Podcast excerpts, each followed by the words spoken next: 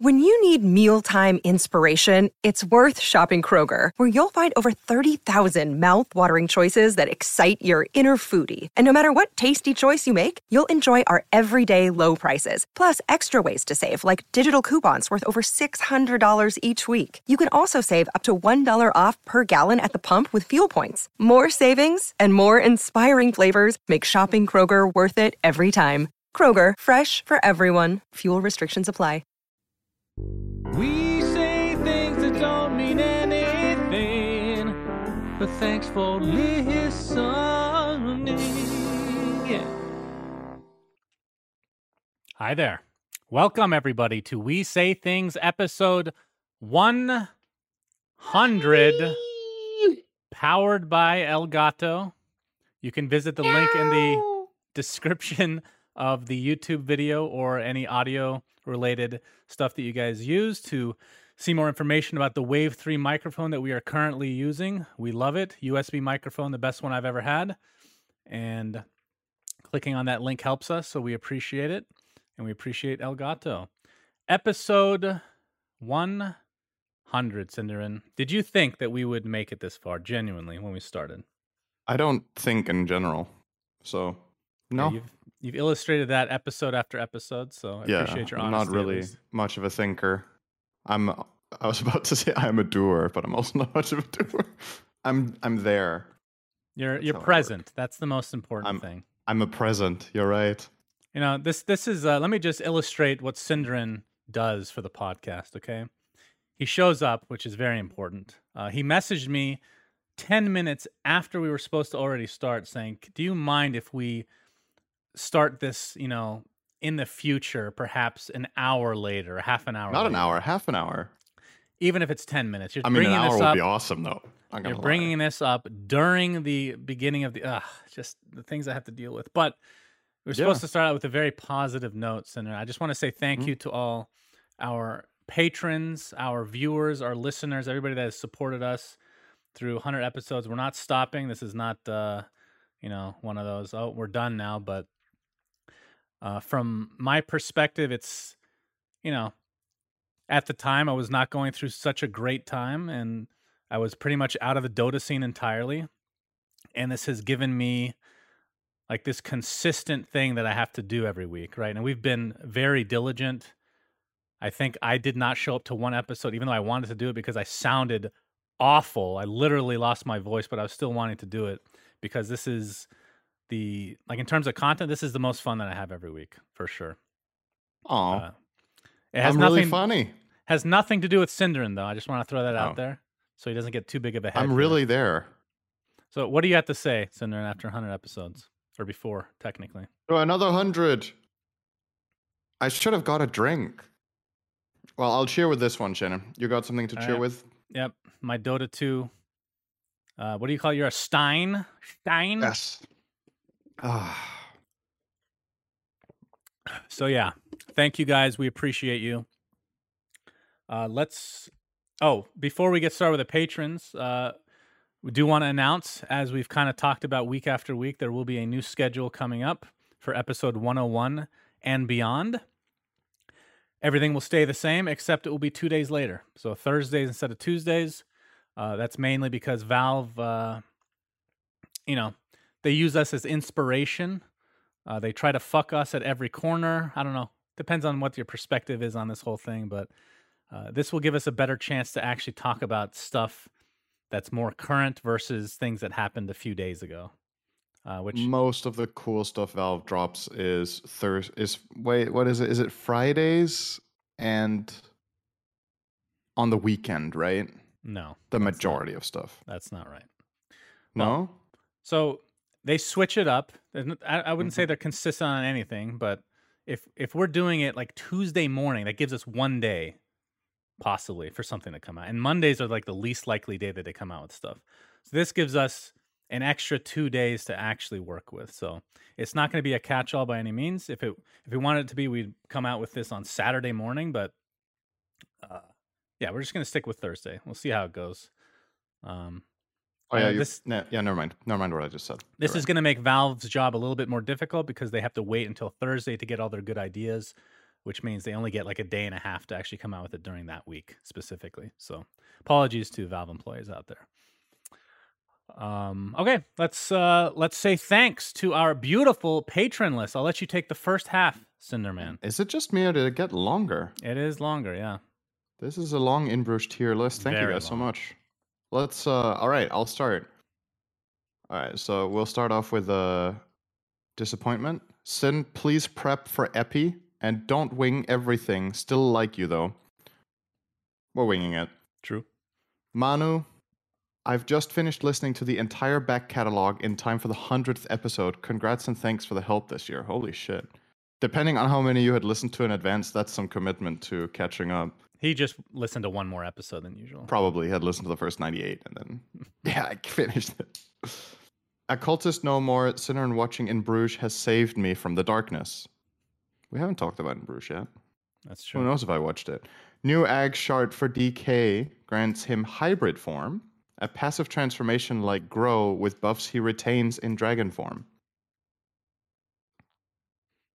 So I guess that's uh, an idea similar to the the anime, right? Yep. Okay. Telcontar Prime. I shaved my junk for this episode. Good on you. Still not getting any. Practicing falconry with a wooden bird. Not ready for a real one yet. nice.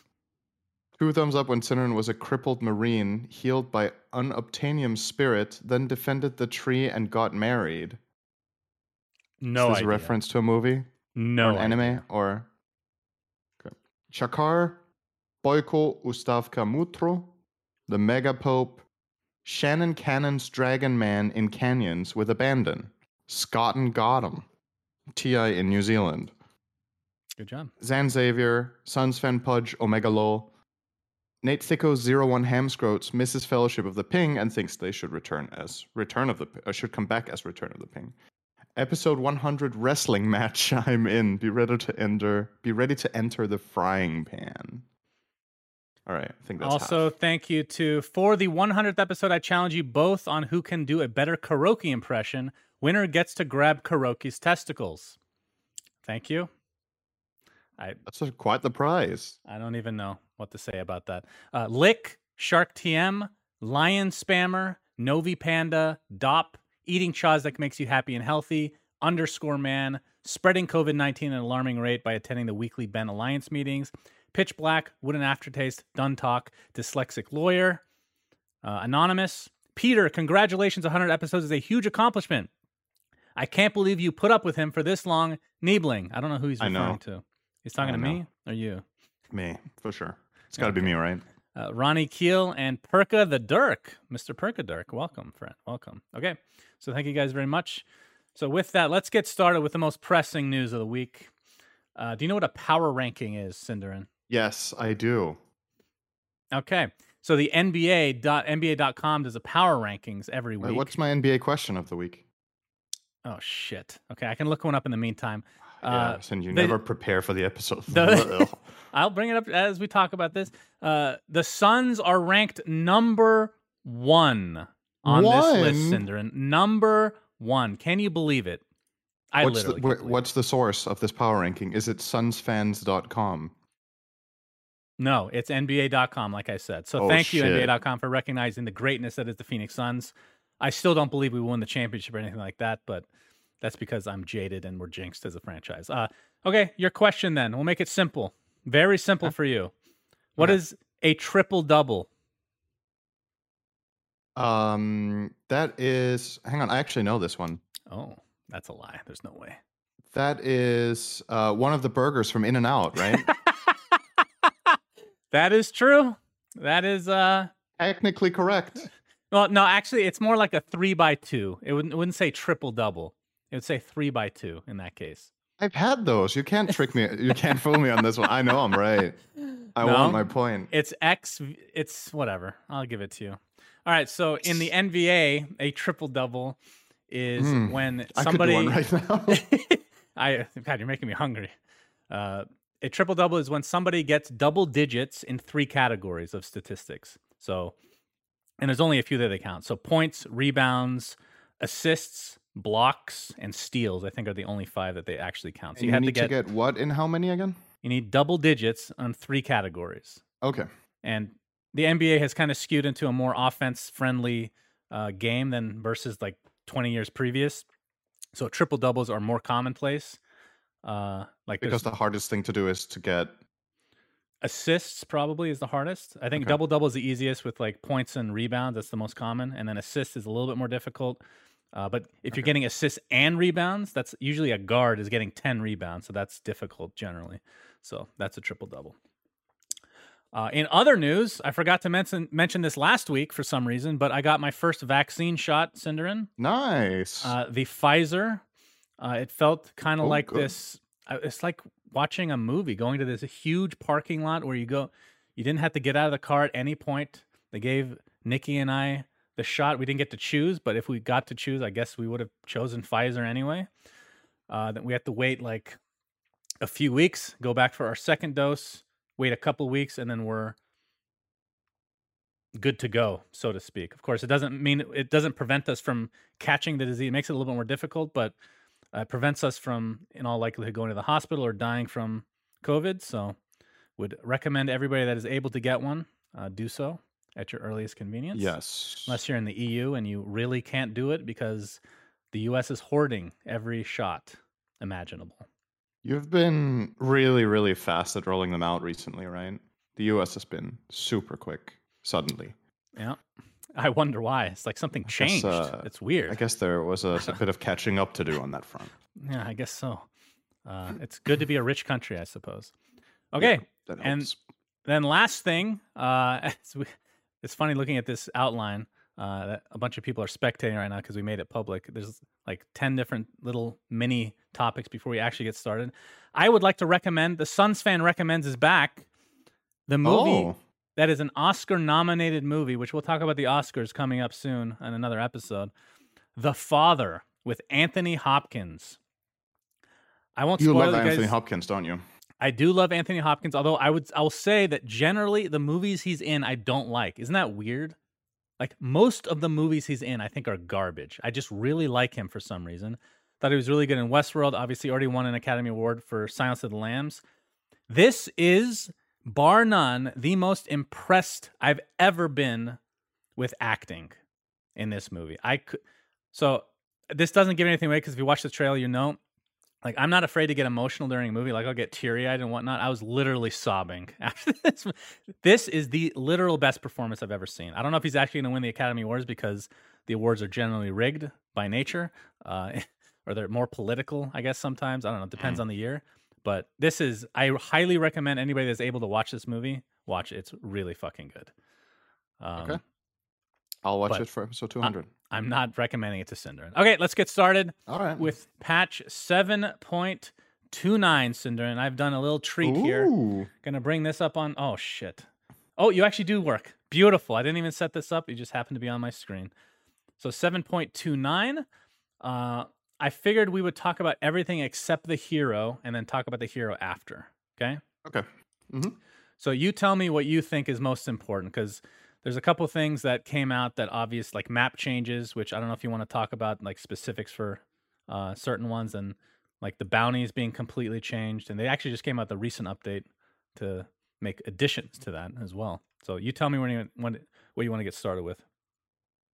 So I think it's best to like just break it into like key segments and look at the big stuff because there's so much in this patch. Like break going through everything takes hours. So Of course, yeah, we're not going to go. I think it. it's yeah. So it's the thing that I'm mainly interested in is like the macro changes. It usually is like what are the bigger implications. And the 1st thing is that I want to highlight that I'm really excited about because we've talked about this multiple times in the podcast is a change to the predictability of a game.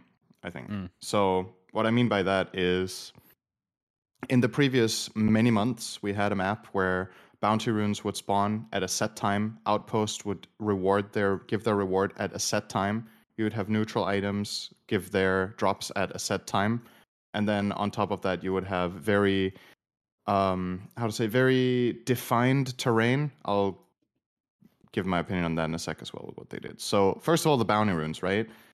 The runes were completely reworked to well, not the power runes. They're still the way they used to be, except that they spawn at minute six instead of minute four. And then at minute four and minute two, now we get a so-called water rune spawning in both sides of the river that just restores a bit of health and mana, uh, but it can refill bottle. So one of the things that mid laners have been complaining about for years is that they feel like the early runes are way too impactful for how the mid lane goes. Um, and now this is a way of trying to equalize it. So you were suggesting something like this: that what if a rune spawned at both sides of the river, and one of them could just be a refill? Um, Two out of three, is- I believe, is what I said. Two out of three on a bottle. yeah, this is a full refill. Um, Not anymore. oh, did that just just get They- changed today? They literally just updated today, uh, oh, well, a few I haven't hours seen ago. that because I just got on. Okay. Both water runes and bounty runes fill your bottle two out of three. Okay, and that's the only change. Yep, that's the only change. Micro micro patch. Okay. Um so yeah, so that's two out of three on that bounty. I think the reason they did it was because bottle was probably becoming too powerful. Yeah. Um, because what they changed about bounty runes is that now they spawn every three minutes instead of five, but uh, they are relatively less impactful, and uh, there's only two spots instead of four. So what happened in the previous patch was that teams would be forced to organize team-based movement around bounty runes because they were too impactful and there were too many. Uh, and now these spawn every three minutes, and they're like a nice pick-me-up thing that you can walk past, but you don't need to. You're not forced to organize movement. And the reason I think that's really good is that it's not the game telling you what to do; it's the game giving you resources, and you can do with them what you want. Mhm. Um, it's always been one of the things I love the most about Dota is that it's so extremely complex and deep. But the more you put in forced objectives, the more, in my opinion, you remove that from the game because you you're making one type of strategy just superior by default. Um, and I think this patch has really combated that really well. So first of all, that's awesome. Second thing is the outpost. It used to give a set amount of experience every 10 minutes, which was a big boost. Now it gives XP per minute it's controlled. So kind of like think domination in Call of Duty or whatever, where you just want to you want to control it consistently to get a I little prefer bonus. Battlefield personally, but yeah, go ahead. Sure. Um, but it's not about, again, you don't need to make this team based movement around the 10, 20, 30 minute mark. It's rather about can we control the map? And it's not a disaster if you don't have it. It's Mhm. it's nice to have, but it doesn't define the game nearly as much. Um, and then with the bounty runes that got removed, I should mention that when we went from four to two, the remaining gold in the game from bounties is the same um, to the extent that what the old bounty runes gave is now rolled into gold per minute for all heroes. So the GPM is just higher in the game, and that obviously, on average, will benefit the losing team more because in the past they would get less than four, uh, less than two runes on average. Mhm. Um, now they get those quote unquote for free um, in their passive GPM. So I think it's super exciting. I'm really happy with it so far with the games I've played. Um, that's the first big thing. Then we have the map where I've been talking about these uh, how I wasn't a big fan of the eyes on the map that were like really telling you where to ward and there were like these really powerful spots. So it's still early days for this patch, but they've changed these spots a lot. Like the warding spots are totally different.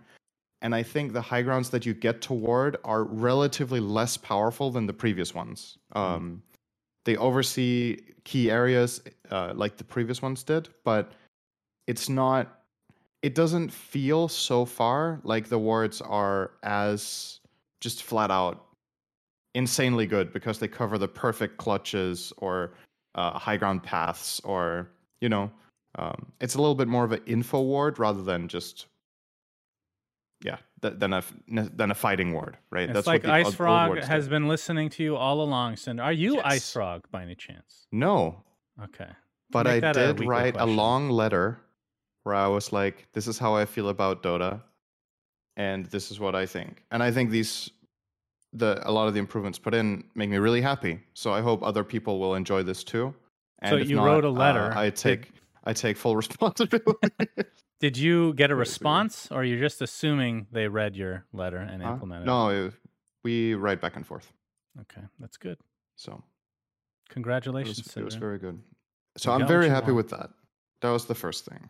Uh, then Uh, second patch pattern, I guess you could say, is reduction in move speed, um, which is not something I suggest, but which I think is a great idea because the game's got movement has got too fast, right? Uh, lots of heroes had these things where they could break the 550 move speed cap. Uh, multiple things can't do that anymore. Uh, many of the items that gave movement speed have been reduced by like five or ten. Um, so that's the theme of the patch. Then we have some neutral item reworks. I guess we should just quickly mention that Royal Jelly is gone. Um, Well, you missed a which- couple things. So TP scrolls is a pretty big Necronomicon's change. gone. You only start with one TP scroll. Uh, every time you Yep, die, you that's get true. one TP scroll, which is Yeah. very helpful for somebody like you, especially during the All Star match. It would have saved you a lot of gold actually that game. Yeah, for uh, sure. in particular. Um, uh, second Rosh now is fully loaded with not only Aegis There's a and Cheese, but too. a shard as well, uh, which is really Yeah. cool. Uh, I love using it on the new hero. Makes me feel really powerful just to see that little blue that doesn't actually do anything, but people think it does sometimes. Um, okay, yeah, go ahead. They removed Necronomicon. hmm Um, I guess that's a pretty big story because this item has been a key part of Dota for many, many, many years. Uh, Are you I surprised by we've- this? Uh, I thought it was going to get reworked, but then yeah, removal is. I'm not mad at that. Um, so I me neither. I, it's didn't fine. really care. It's just it It- feels like they just gave up finally. Like fuck this. I have Just a feeling it's either going to come back in a different version someday, or that it's going to become a neutral item in a different form. Another could make item. Necronomicon a tier four neutral item. Well, it's already a tier five, basically, right? Book of the Dead. Yeah, that's a super Necronomicon. I don't know. I feel like that should get removed, and then you could make Necronomicon a tier four, maybe. I don't know. Um, Sounds too maybe. good to be tier four, though. But sure. yeah, maybe. You could rebalance the units and how strong they are, right? Always. Yeah, actually, reading through these notes uh, the first time since I was doing it live, uh, probably should have read it first and then done the analysis with Brax because a lot of these are mega minor. They're not even worth mentioning. Like it just takes too long to go over everything. Uh, Yeah. But a lot of like blanketing things were changed, uh, like you're talking about move speed especially, and uh, what was it? The cast range talents are all removed and replaced with other talents now. Yeah, there's a cast speed redu- uh, or cast range reduction as well. Uh, both, like you said, the talents, Aether Lens, Octarine Core, all had cast range re- reduced. Uh, the only item that did not have cast range reduced that has it, I think, is Seer Stone. That's. I Let me ask you a question. At what so Mage Slayer the recipe has been reduced by 200, okay, from 600 to Mhm. 400. At what point does it need to be free? Is it good if it's free? Tell me. I think it might be Never see this slowly item. getting better than you think. I like the But it also it- it depends on the meta here because in this patch, it's still early days, but I could see some casting heroes make a comeback because some of them got buffed a bit, and some of the things that made carries extremely powerful has been nerfed. I think worth highlighting is um, overwhelm on Abyssal Blade is not ranged anymore, and that's a really big nerf to a lot of carries. Yep, true. Um, and I Divine I Rapier. love that change. no true I- strike on Divine either is a huge True. change for a competitor because we were seeing Divine like every game that went past like 30 I think the item was too good. Yeah, I agree. So I welcome this change. I think a lot of people were sad because they love seeing it. It's like a high risk, high reward item. It's exciting. Uh, but I think it can still be that without being as crazy as it was. And they even gave it plus 50 damage to compensate. So if you Mhm. have True Strike or if the enemy doesn't have evasion, it's actually better now than before. Um, so yeah, uh, what else is worth highlighting? A lot of spells got their backswing removed. Oh, Uh, backswing is the animation that happens after you cast a spell. Uh, before you issue a new command, uh, you could cancel the backswing if you have a good timing on when spells go off. You could stop moving and then order issue another command. Like you break the backswing. Uh, I think this is just a quality of life thing to make things easier uh, for players. Um, I welcome that. Backswing is a weird thing that I don't really know what other games have this than Dota actually. Um, Yeah, these are these feel like archaic, ancient mechanics that just were never removed at any point for some reason. Where yeah. it's not really that necessary. In all honesty, you could balance. it. I mean, I've talked about this a million times just with turn rate and cast animations being too clunky sometimes. But Yeah, this one especially. Like if you look at all the different mechanic, like you go through every single mechanic of just attacking and uh, casting a spell. There's like ten different things, right? if you add them all up, which feels a little bit, Yeah. I don't know, convoluted at times. So, do you think this makes like a general? Is this going to change anything as a whole, or is it just one of those quality of life things? Quality of life. I think it just feels nicer. I think at a pro level, this change is less impactful than at lower skill ranges, um, where I think it's just helpful for players to feel more of a flow in the game, probably. Um, but yeah, I think it's fine. I think removing backswing entirely is a little bit dangerous because it allows for certain things to be too easy to execute, probably, and too powerful. If you imagine there was zero backswing, the way you could cast some spells in succession without having to break the backswing would buff some heroes by probably more than you think. Um, so, yeah, I So, think backswing I- is, is I still think good. for the rest of the patch, you do you want to just highlight a few heroes that you think Yeah, I think so. are just either they were changed drastically or you think they're not going to be viable? Because the one I want to start with, even though it's not a major change, is Axe. Mhm.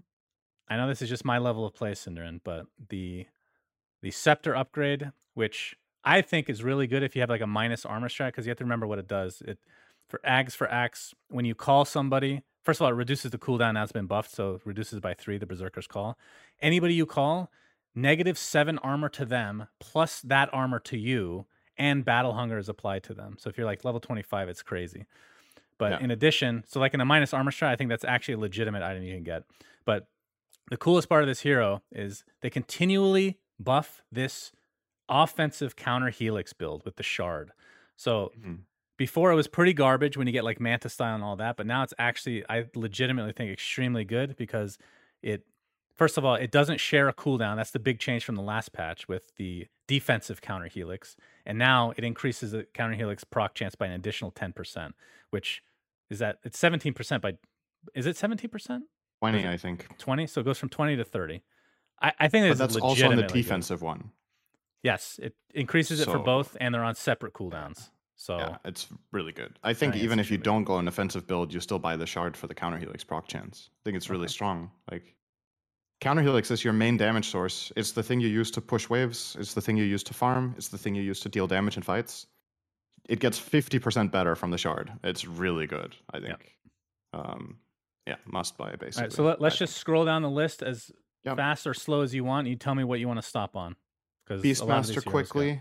Uh, Oh, Beastmaster hero. got reworked quite a bit, so he lost Necronomicon, which means that was the key item that you would always buy in your aura slash summon build with the boars. Uh, but they buffed wild axes by a lot, and I've been seeing this build in my pubs recently, where people will max wild axes in lane because they cost 15 less mana, down from 80 to 65. And then when you get Scepter, Scepter increases their damage by a flat 40, which is crazy because, as you know, the more you apply the access to people, the more they ramp up in damage. They have a percentage based modifier. Yeah. Um, Beastmaster rushing eggs is a thing, and you will see it in your games probably in the so future if you, you haven't you seen smoke it already. you get aghs first you smoke into rosh and you literally solo rosh in like can solo 20 Rosh in something 30 seconds. it's absurd i mean this this is going to get nerfed 100% Mm. right there's no way they're keeping this as is Right now, it's sick. I should actually play Beastmaster in my games because I, I like wild axes, but I don't like micring all the little shits. But I know. If I could just Axis delete that beast part of the Beastmaster, I, I'd like this hero a lot more personally. But you know, I, I- I'm great at master. I love to be a Um, masturbator, so you know Yes, that's how it works. I know. How do you know? Um, I, I could have guessed. Okay, uh, Brood.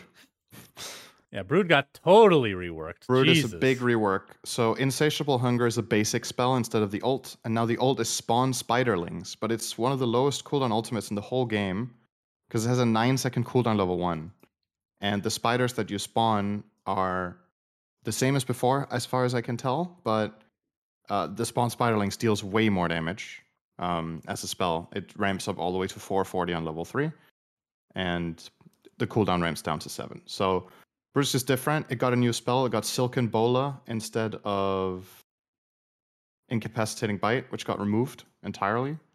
Um, so Brood now is more of a has more of an active play instead of being this gimmicky thing that only has the spiders. Now you also have a slow, uh, that isn't your attack, but is actually castable. It has a cast range of 750, and it deals a bit of damage. So I think Brood is more.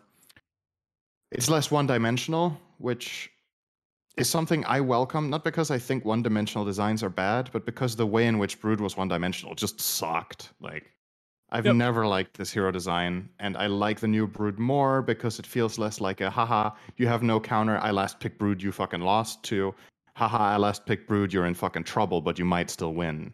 Um, and Right. I can pick Brood in different positions and and times in the draft without feeling like I'm gimping myself because I have to be this perfect last pick to be impactful.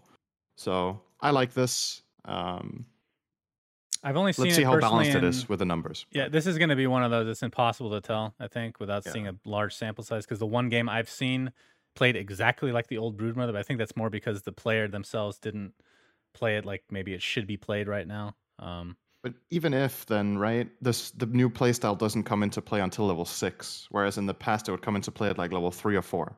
So you're delaying that spawn spiderlings problem by at least a few minutes, and that can make a really big difference for some Yep, lineups. I I definitely welcome these changes. I'm interested to see how this hero.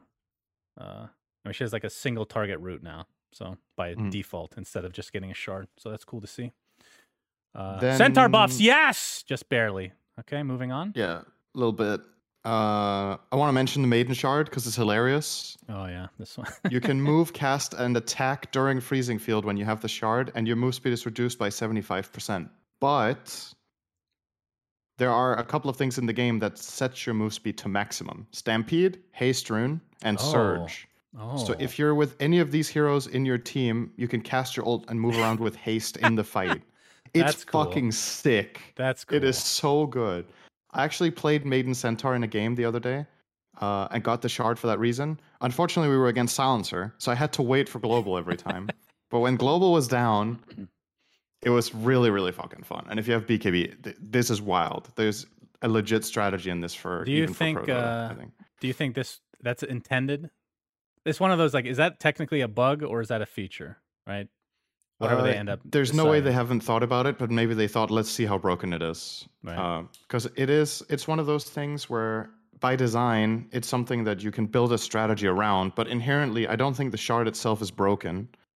Um, but I think if you have it with in combo with that and the enemy does not have a solution, it can be extremely powerful. But it's still counterable. You can get BKB, you can have mobility heroes, you can have magic resistance, you can stun silence the maiden if she doesn't have BKB, and then we're back to square one where well, maiden needs to get a BKB, which is already a challenge in itself, right? So right. I, I think it probably is fine, but it's a cool strategy that you can run. Uh, Am I saying You can also wolf bite, which is true. You can also wolf bite the Oh, yeah, maiden. That's true. Am I crazy? I, I don't want to talk about talents normally, but I'm 125 Crystal Nova AoE at level 10. Really good. That sounds enormous. That's it's huge. good. Normally at a level 10, you'll see like 50 AoE increase or something.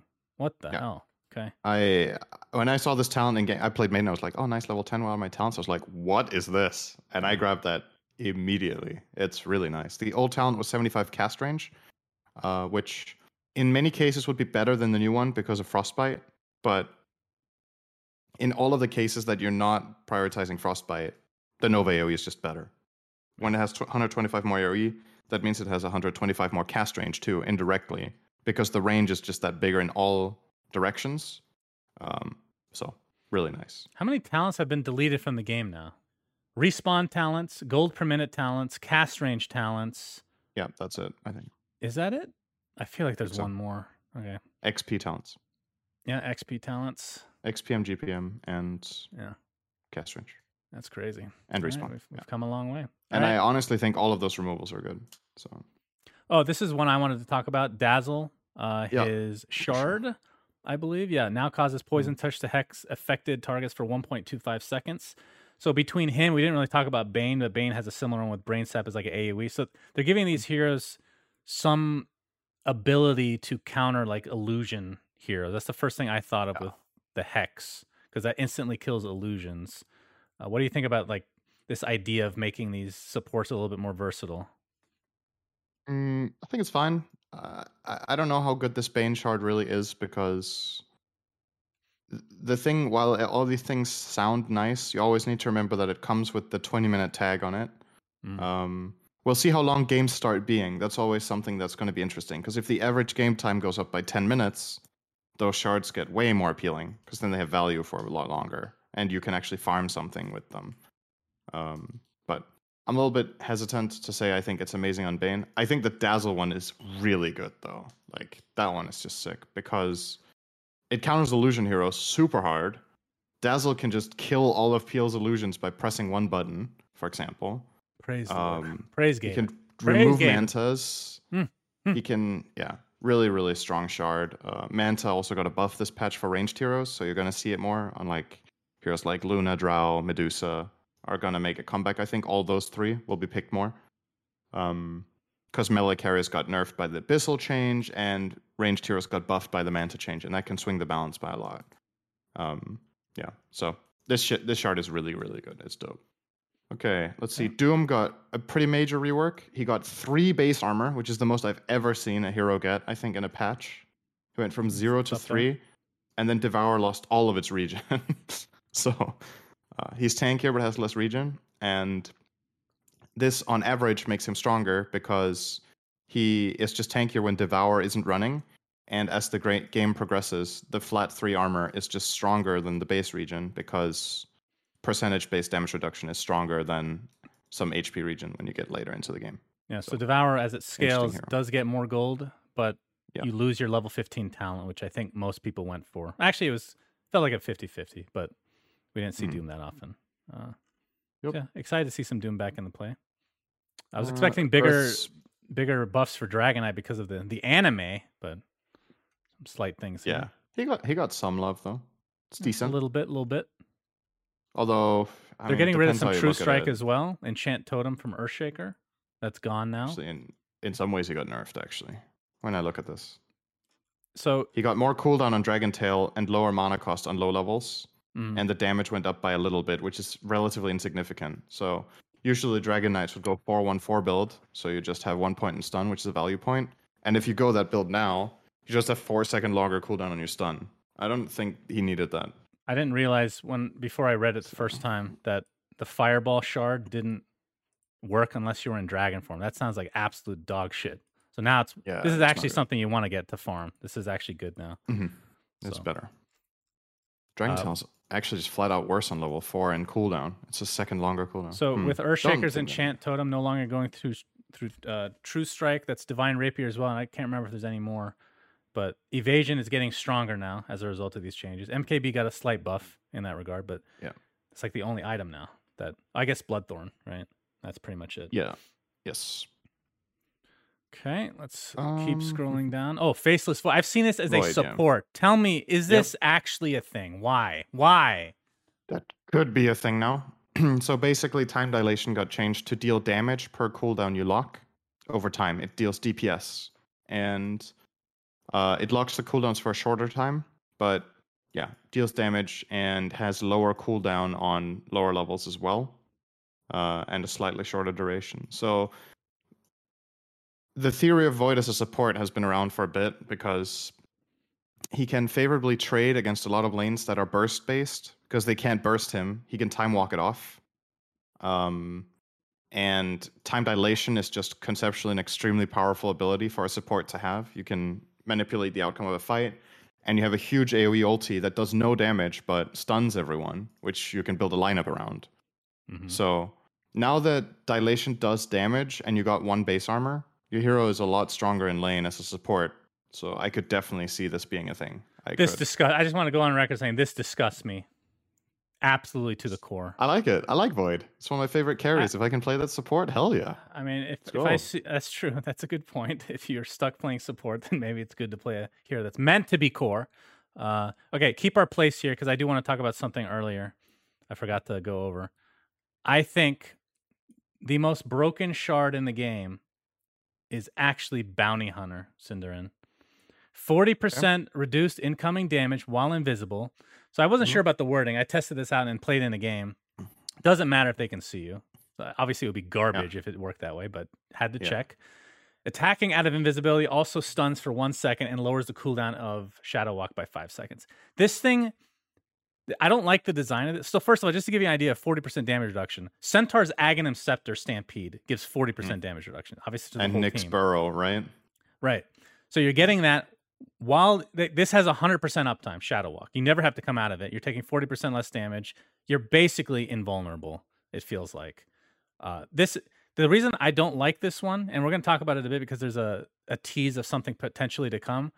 The reason I don't like it is because this feels like an item you just have to get. If you don't get it, you're doing it wrong. Am I incorrect in that? You no, uh, I the- could see that. like I the could definitely see design that. behind that where you have to buy something or you are making the incorrect decision that's why i don't like this but then it, it could just be a number thing if it was 20% then maybe Sure. it's fine i don't know Yeah. this is I, I agree. I think you're just true in the numbers, and then it could be fine. But the other thing is, is it an interesting design? Right? There's a lot of these shards that are cool. I don't know if Hmm. this, like, how interesting this is. It's really strong, so the player will enjoy it probably for that. i reason. enjoyed it quite a bit i liked it But if you change the numbers, does it feel interesting? I'm not so sure. Yeah. But yeah, that does sound pretty wild. That's an insane shard. Uh, speaking of insane shards, Grimstroke um, okay is my next one on the list because I tested this. So what it does is he used to have this other spell called I think it was garbage I forgot what it was called. Who cares? It was called anymore? garbage, I think. it was Um, generic dps slow or whatever the hell it was horrible It it slowed move speed and dealt damage or something, or slowed move attack or whatever. I don't even remember. See, so the new one causes your ink swell to deal fifty percent more damage. So that should be both the tendrils and the explosion, and heal the target for fifty percent of the damage Inkswell deals. Upon expiration, the target will receive a strong dispel. So basically, your carry goes in, you put this on him. He goes on literally anything. He's dealing more damage than before. He's healing while doing it. And if you try to stop him by dispelling or stunning or whatever, as soon as Inkspell, Inkswell expires, he gets a Photic Shield cast on him, except there is no damage block, basically. right But not only that, this against any illusion based hero like PL or Manta heroes or Naga. I tested this in demo. You can have a PL level 30 hit an axe level 30 down to 20% HP. You put Inkswell on the axe, and if the PL doesn't doppelganger, axe kills all the illusionists and get full health. sounds good to me fuck pl So this is really, really good. And my concern with this is, like you said, it's an every game pur- purchase. Maybe I think it's just too good. It sounds so crazy to me. probably yeah It yeah does. probably Like you can buy a strong dispel. Think about that for a second. It's not instant. I know that, but the fact that you can pair this with basically any melee carry in the carry in the game, and they can now safely engage for you Mm. because they know exactly when they're receiving a strong dispel, and there's no counter to it. If you if you purge him, the inkswell pops, deals damage, stuns, heals the carry, and then the strong dispel still comes into effect, and then you can BKB, right? If it gets dispelled. So pretty wild, wild Yeah, stuff. that's a good one. Um, Hoodwink, one of my So- favorite okay, heroes. Yeah, explain this Mhm. to me. So we'll talk about her Aghs and Shard in a second, but Mhm. to my knowledge, they nerfed everything about her, right? She got nerfed quite a bit here. Well, I I cannot I don't understand. She wasn't even good. No, I I, don't I, don't think she needed nerfs, but I think this is default.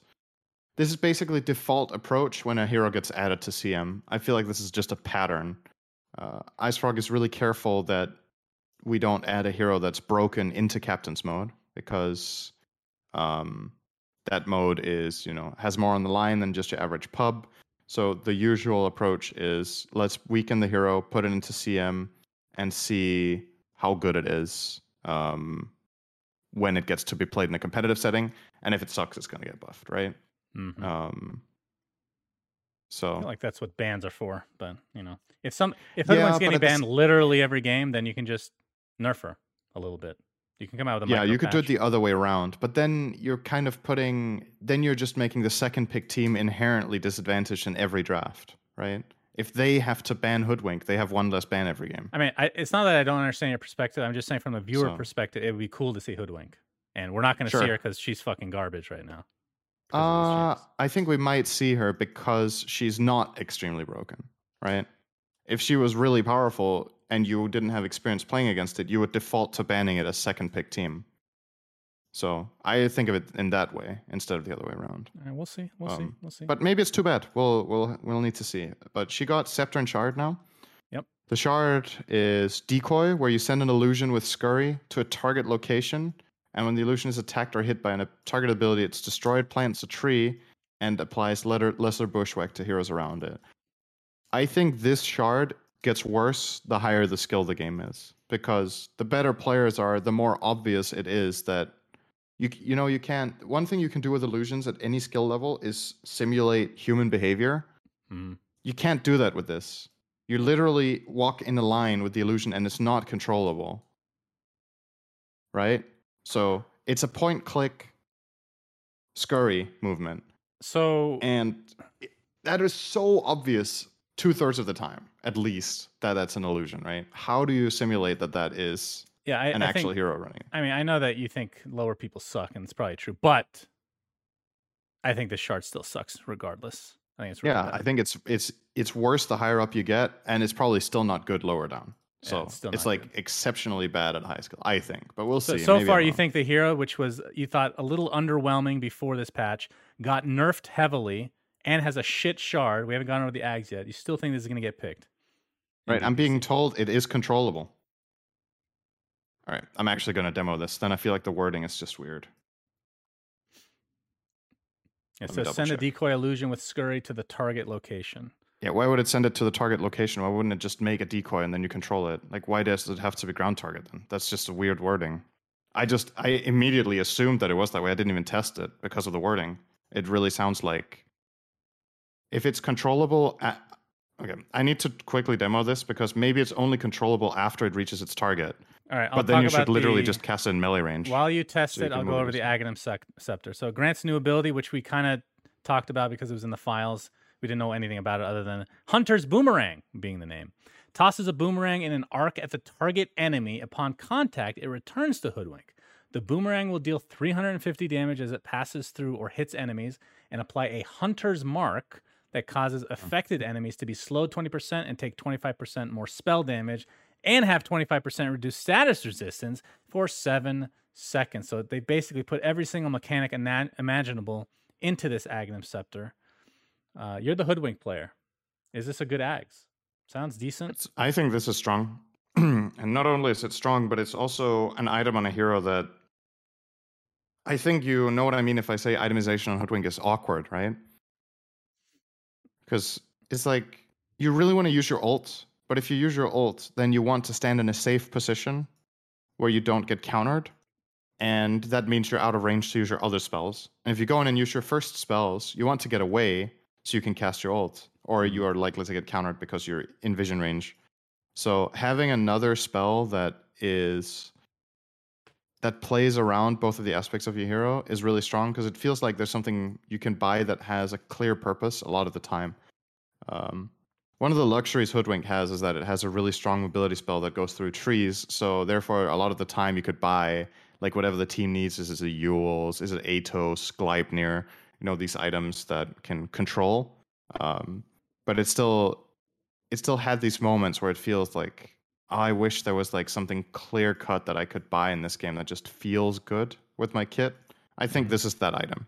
So I'm pretty hopeful for the scepter. I haven't tried Hoodwink since the patch yet, uh, but this is an item I would likely buy most games uh, because it just fits nicely.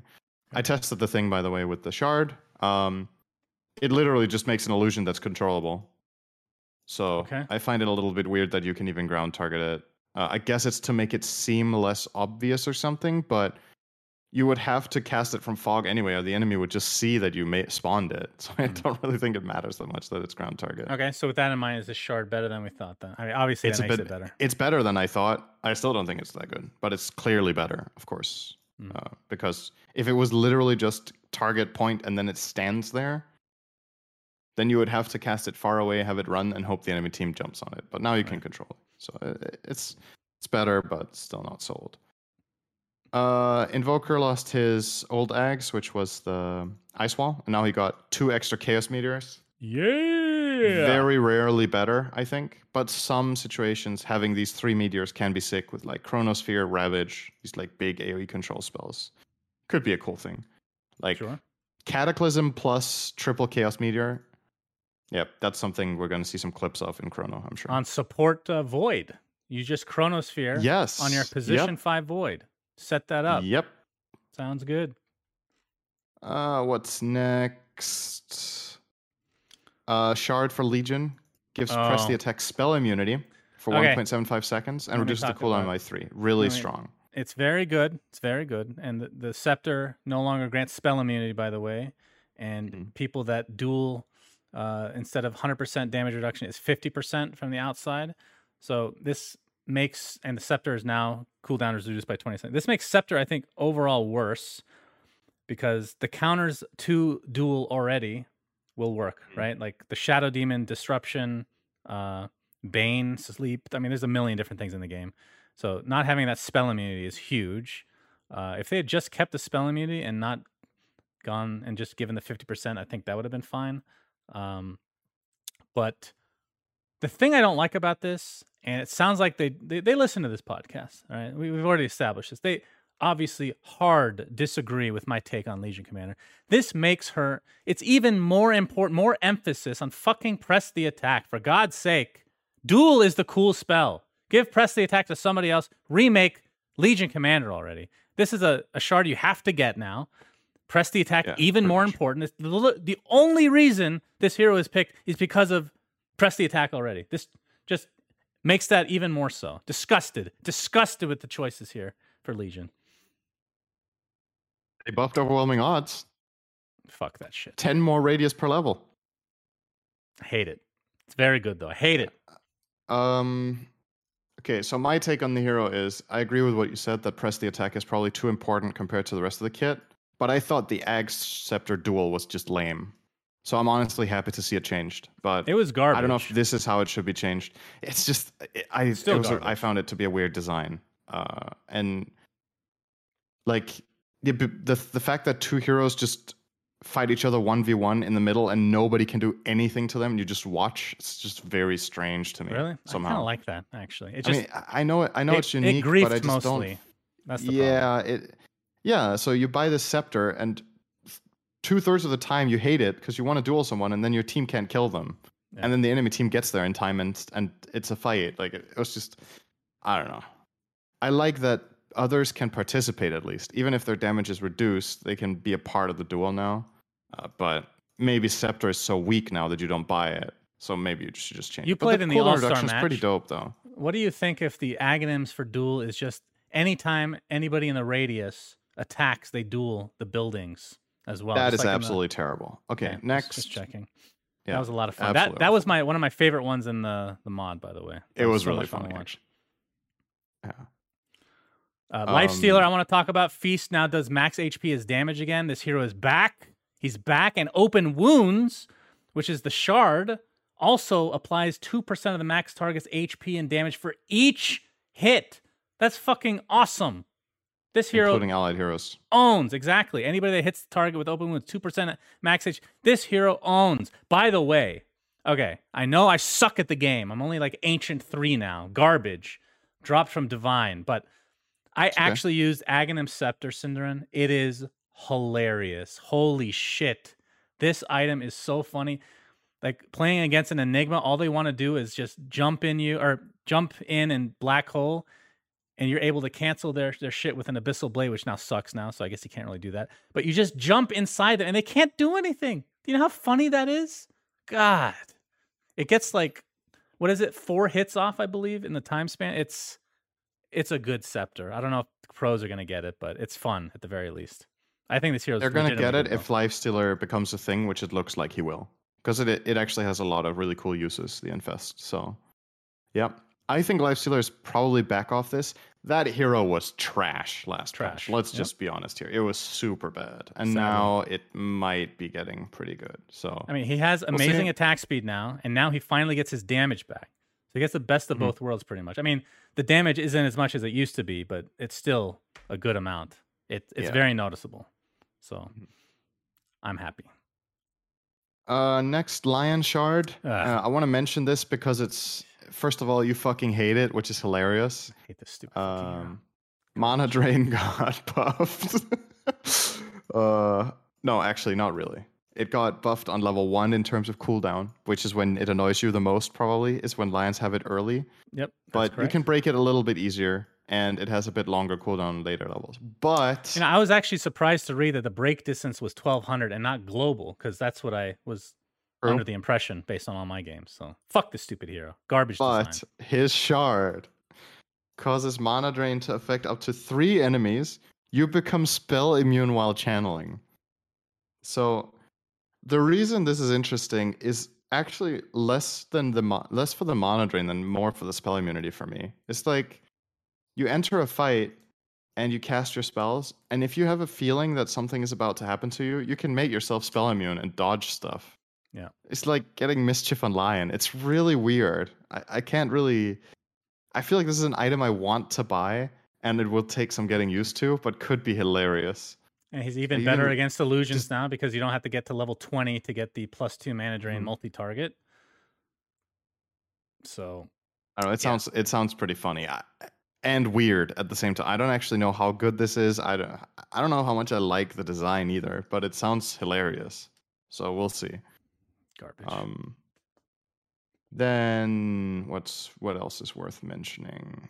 I've been seeing a lot of Uh, people talk about how Luna Shard is going to be a thing now. I'm not sure. I haven't actually seen it myself, uh, but it does sound like it. I mean, longer duration stun. I think it still provides vision, right? And now you get a a glaive essentially hitting that location, so bouncing back and forth. I mean, Yeah, it feels like these these carries. It's not like an ag. Like we talked about this before with these carries that are able to farm a lot. Like, would they get an Aghanim scepter? I mean, it sounds good, but can you fit it in your slot? Now you can eat the aghs, obviously, but a shard is only Mm-hmm. fourteen hundred gold for a lot of. Like, this could be a support here. I don't fuck. I mean, you play that support, but it sounds like it's a good shard. Now it for sure. scales with being a carry as well now, right? Yeah, That's the exactly. thing. The moonglaive damage is based on your own, so I could definitely see that being a thing. Yeah. Um, what else is there? I th- I want to mention Medusa. Um, she just gets flat mana on her mana shield, and then she lost some int gain. So she lost 0.4 int gain, and every point of int is 12 mana. Mhm. So that means every level she loses 40% of 12, which is how much? Why like would you ask? I don't have access to a calculator right now. Okay. About five. She loses about five mana per level, Okay. but Mana Shield now gives 100 mana level one and then plus 50 per consecutive level. So Medusa is way tankier. She's just better. Flat out, just better. exactly what she needed. More tankiness. By the way, Um, we didn't even mention the plus two stats thing. What are your thoughts on that? Plus two stats are back. Oh, yeah, the attribute bonus. Um, yeah, how do we not mention that? I so yeah, you can pick attribute bonus up to seven times, and it gets default picked for you if you have nothing else to pick. The first time that happens is on level, I want to say 17. Um, it's the first time you cannot pick a skill or a talent, or maybe it's 16. Um, but you can also make it part of your build earlier if you think attribute bonus is better for your hero at the given time than skill points. You can do that. So the number one hero that comes to mind that used to do this was Burning on Antimage, who went one one one and then got all the stats. She got the. I still think that could be a build, but most heroes, the spells by now are so good that attribute bonus will mostly be trumped by the spells. right. But I think giving people the choice is cool. I like it. I actually Again, it's more disagree. options. I disagree. I think it makes it more You think it's convoluted for no reason. I I don't know anybody other than you that actually wants this back. I like brain dead mode where you don't have to think about it. I know you still can do brain mode if you want, but it looks like absolute Yeah. garbage in the UI. And I don't know. Yeah, they could make it look better for sure. Once that once that once they got rid of the plus stats mechanic, I was like, that's great. That was garbage. Like seeing a juggernaut with four levels of blade fury and then just stats the rest of the way. I'm sick of that shit. Garbage. Get that shit out of here. Not interested. You're Uh, not an moving. OG Dota player, Shannon. That's I- why you don't That's like the it. sad thing. I am, and then I played HoN and realized how much better that game was. oh, if only you'd played HoN with me, Cinder, and if only we knew each other back then. To Yeah. bring you to the dark side, you know. Uh, okay, what else? Moving on. uh, Wukong eggs uh, on Monkey King. The the scepter no longer attacks Rosh, and the soldiers die when you die. So pretty big nerf to that. But the scepter on Monkey King was also pretty crazy. Yeah. Morphling pays mana to shift attribute Oh, yeah. Shannon. huge nerf. That's huge big. nerf. Big God. fucking nerf. Yeah, some of these Uh, some of these heroes just need to be deleted. Like if they're gonna make them unplayable, just delete them. You deleted Necronomicon. Just nobody wants to see Morphling in the game anymore. He's the worst model, worst play style. If you, somebody picks them in your pub, either if they're on your team, they lose horribly. If they're on the other, other team, it's a Smurf and they win. Just delete them. Nobody's interested. it's next level though. They don't want to remake the model, so they just nerf it so nobody wants to pick it. then you don't have to bother. Nice. yes, that just counts as an Um, extra hero that they have to balance. But Yeah. It's easy. Yeah, but it's easier to add. It's better for all the advertisement that Valve does on the game that they can say they have this many heroes. so you still want the hero in there, just so you can say they have plus one hero, right? Uh, do you really want to showcase Morph? Unless you're the Singapore Major and put them in your actual backdrop, this is the last model you want to show up in the game. I think it was a good choice. Okay, Yeah. Necrophos. Um, I played this. I want to mention this guy because Yeah. so I read these changes and I was like, eh, I still don't think he's going to be good because I think he has the same inherent issues. And then I played against him two games and I played him two games, and holy shit, is it noticeable how much better he is? It is Why? really, really good. So your attack animation is 25% faster, which makes last hitting and harassing enemy heroes easier. Your projectile flies faster by 33%. So again, it makes last hitting faster. It makes all damage you do faster. So all of your attacking stuff, just basic hero stuff, is just better. That's Mhm. already awesome. Then Ghost Shroud got buffed, so it slows more on lower levels. Heartstopper is just flat out better. It regens more on all levels and it lasts a second longer. Reaper Scythe has better cast point, so you cast your ultimate faster. And then your shard is reworked to like put decrepify on an enemy or an ally and incre- reduce enemy magic resistance. So it synergizes perfectly with your kit. You put this on an enemy, you hit a death pulse, and you can reaper them, and they can die if they've taken any damage from any other ally from Well, you decrep them, and it causes a death pulse to apply in that area as well. right? Yes. Yeah. This is So cool. I think one. it like bounces. This right. Uh, this hero is really good. I played it too. This is a hero I just want to play right now. I, I feel like Only I feel issue so strong I had in with him is when I'm playing it- Necro. I don't know how you feel. Probably different at your level, but I felt so slow the whole game. But You're slow. he feels he feels strong still. I, I Everybody I else got slower though. Keep that in mind. True. True. So relative to last patch, you're faster. But you're still slow, of course. Like if this hero was fast, like holy shit, what's his weakness, right? right. Um, but yeah, I think he's good, and I think he will be a meta hero in Pro Dota actually. But we'll see. In this in this form, I could definitely see him being a, a strong pick. I feel disgusting saying, it, but I like this hero. I've always liked ever since they I changed Necro. Ghost Shroud. They brought Ghost. I have not played him much. I liked his Mhm. old version, but willing to give this more of a try, especially against a lot of these melee carries that they have to buy a nullifier. I mean, nullifier still hard counters you, and Mhm. I guess Spirit Vessel as well. What was it he had before? He just he just got an extra spell, right? He just had Heartstopper as one skill, and then he had the Regen stuff as his third skill, Yeah, it was. and then they oh combined it into one and gave him the Ghost Shroud. It's a really big change. called? Oh, that's gonna bother me now. Somebody in chat tell Yeah. us what it was called. Shit. Sadist, I think. Yeah, sadist. Thank you. A sadist Yeah. would know that name. Okay. Yes. All right, moving on. Um, we're almost through the list by now, I think.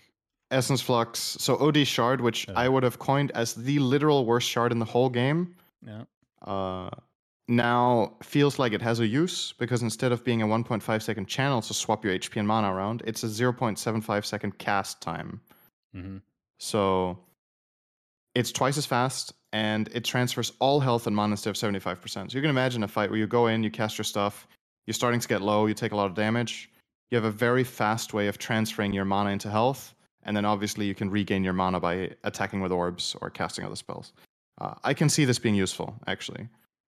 Um, but we'll see. Maybe it's still We'll bad. see. Maybe it's too good. It still sounds awful to me, but I hate OD, so that's okay. Uh, I want to talk about Pango briefly because uh, he got Yeah, nerfed in sure. a little bit, uh, but the big change for me is the duration of the ult by Why default. did that need to get increased? Well, this is my theory. So it goes from eight to ten, and he still has that talent that gives him three extra seconds. I think this actually buffs the other talent, which is the 2.5 second shield crash. This incentivizes Aghanim Scepter more because instead of in, like the issue, like you're giving up plus three seconds, but now if you give up plus three seconds, okay, because you get two additional, like just the base amount is more to begin with, so it's less mm-hmm. percentage increase. So hopefully this, I don't know if it's enough, but And obviously, this is my favorite hero in the game right now. So the the right. Let's look at this from a fun. conceptual standpoint. You get that talent. Does it sound fair to you that Pango's ulti lasts 13 seconds when you think about what it does? I, I think they should remove that talent still, Yeah, I I, think so too, actually. but that's Yeah, my. kill that talent, and I'm happy. Honestly, I feel like this is like a one, the first step in a process of steps they're going to have to buffing the right click build. That's my hope and dream. Uh, so we'll see. But yeah, what what they did do is so they gave it two seconds, and then they reduced the damage slightly and reduced the speed slightly. But in raw numbers, the speed got reduced by 10%, and the duration got increased by 25%. To me, that's a flat out just clear buff to the spell. I know in some situations it's going to be harder to connect on heroes because you have a bit bit less move speed, but in most in most team fights with this spell, it does two things. Either it stuns people or it zones them and just breaks up the fight. And you just get to break up the fight longer, which is really, really strong. So I think the hero overall got buffed from this, but I'm not a Pango specialist. no, I agree. Shield Crash got buffed on all levels as well. So just got way better. And the hilarious thing, before we move on, this level 10 talent, two mana regen to 1.5. Who the fuck got this talent? Nobody gets this talent. Literally nobody. The other Yeah, one that gives you generally take the 400 swashbuckler extra swashbuckler, that's absurdly better. So Yeah. that is shocking to me. Like, what the hell? But okay, fair enough. Yep. Okay. Uh, Phoenix Shard rework causes Sun Ray to slow enemies by 12% and be castable during Supernova. This is crazy. It's really this good. shard is so wild. I don't know where to begin. Like, Yeah, this has really to be an S tier shard just because Phoenix has loved getting level 20 in the past, which was when they got the talent that you could use Sunray during Supernova. Now you can take a different talent that gives Supernova 0.5 second stun. But the fact that you can buy this, so you can have a bad game on Phoenix where you're not very high level. If you can somehow, in this patch, you can always find 1400 gold. You get more passive gold from bounty runes that are gone. Um, you know, stack some camps, whatever. Some neutral items got buffed. If you find, if you find the Philosopher's Stone, it has 10 more GPM. Like you're gonna get the shard if you want it. And Phoenix has the luxury of buying basically whatever it wants because as long as it gets its spells off, it's an amazing hero. Just hands down amazing.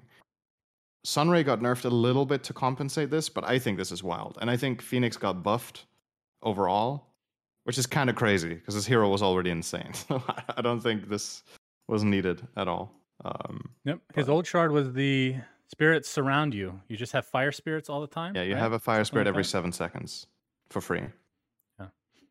Okay. Uh, this shard is. All right, we need to talk about Crazy. Pudge. Apparently, he's good now. Uh, base armor increased by one. That'll do it.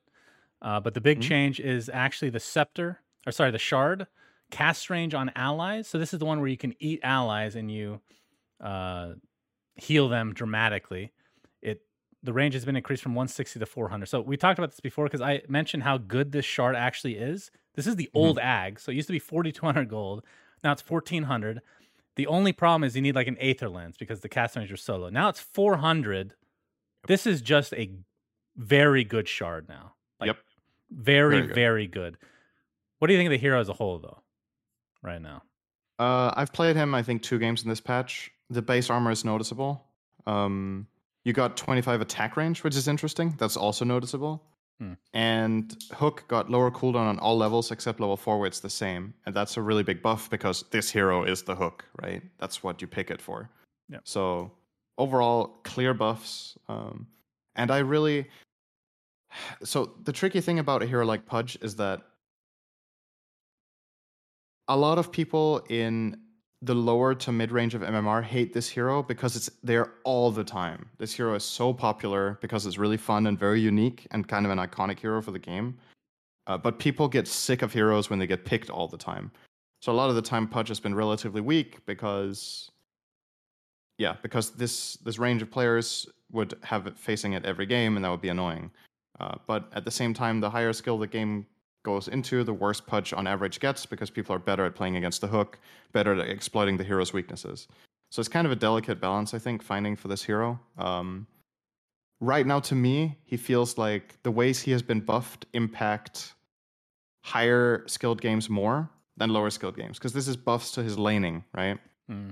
Um, so I, I like this direction overall to still keep him not stupidly good for lower ranges, probably, but I don't know. I like this hero. I I I'm happy when Pudge is good. I think he's he's such a Dota hero. You know.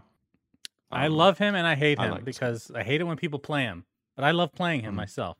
So Yep. good to see him. I agree. You love having your 35% win rate. It's forty five percent most played hero. Nice. It's pretty Yeah. bad. I'll agree. I'll agree to that. Reminds me of my Earth Spirit. Okay. Um, then we have to, to do what's worth mentioning apart from this. We're almost there. SF got a base armor, and his shard got reworked to reduce magic resistance instead of increasing your spell amp, so it works for the whole team. Yep, that's true. And his base attack time got reduced, which is good.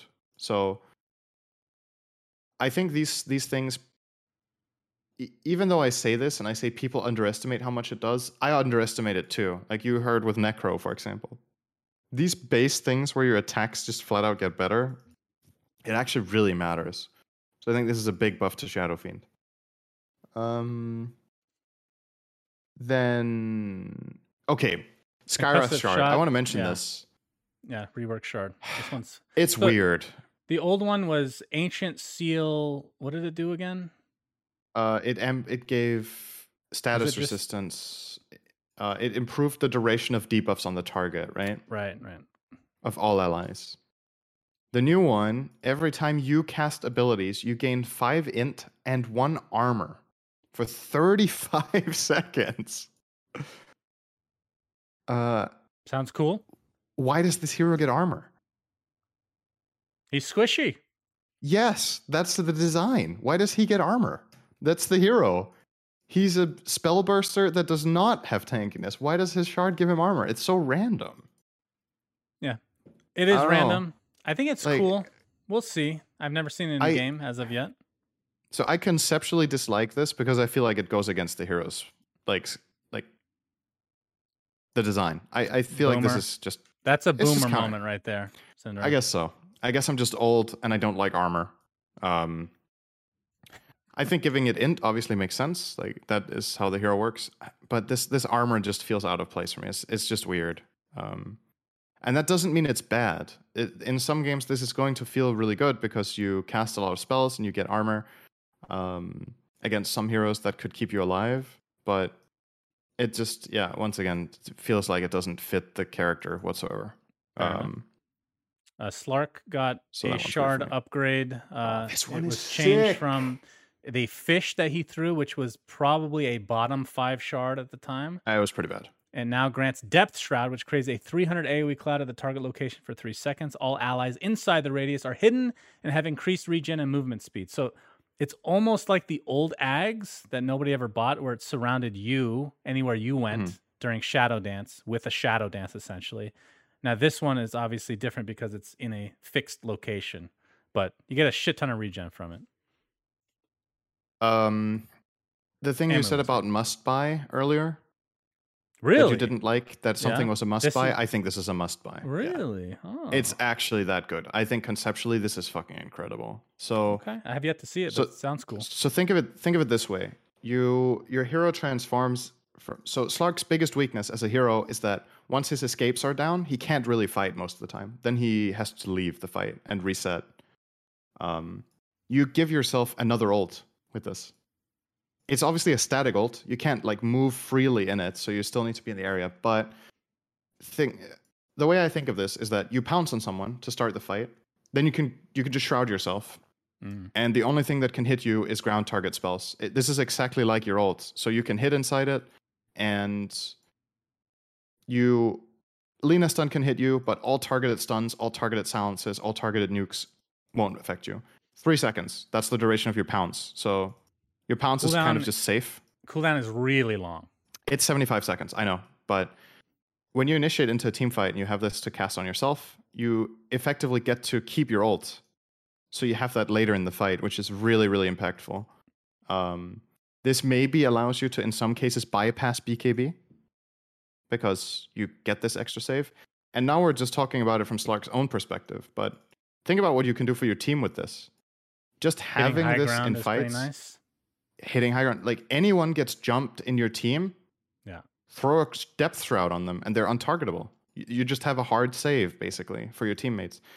the reason the Aghanim Scepter felt bad in the past was that it was it cost three times as much, and it was around you. But this you can just target, 800 cast range. I mean, in I some don't. To- to me, this sounds moving would be insanely better, strong. obviously. But yeah, and like, It no, sounds I- insanely I agree. strong. Sounds cool. Um, All right.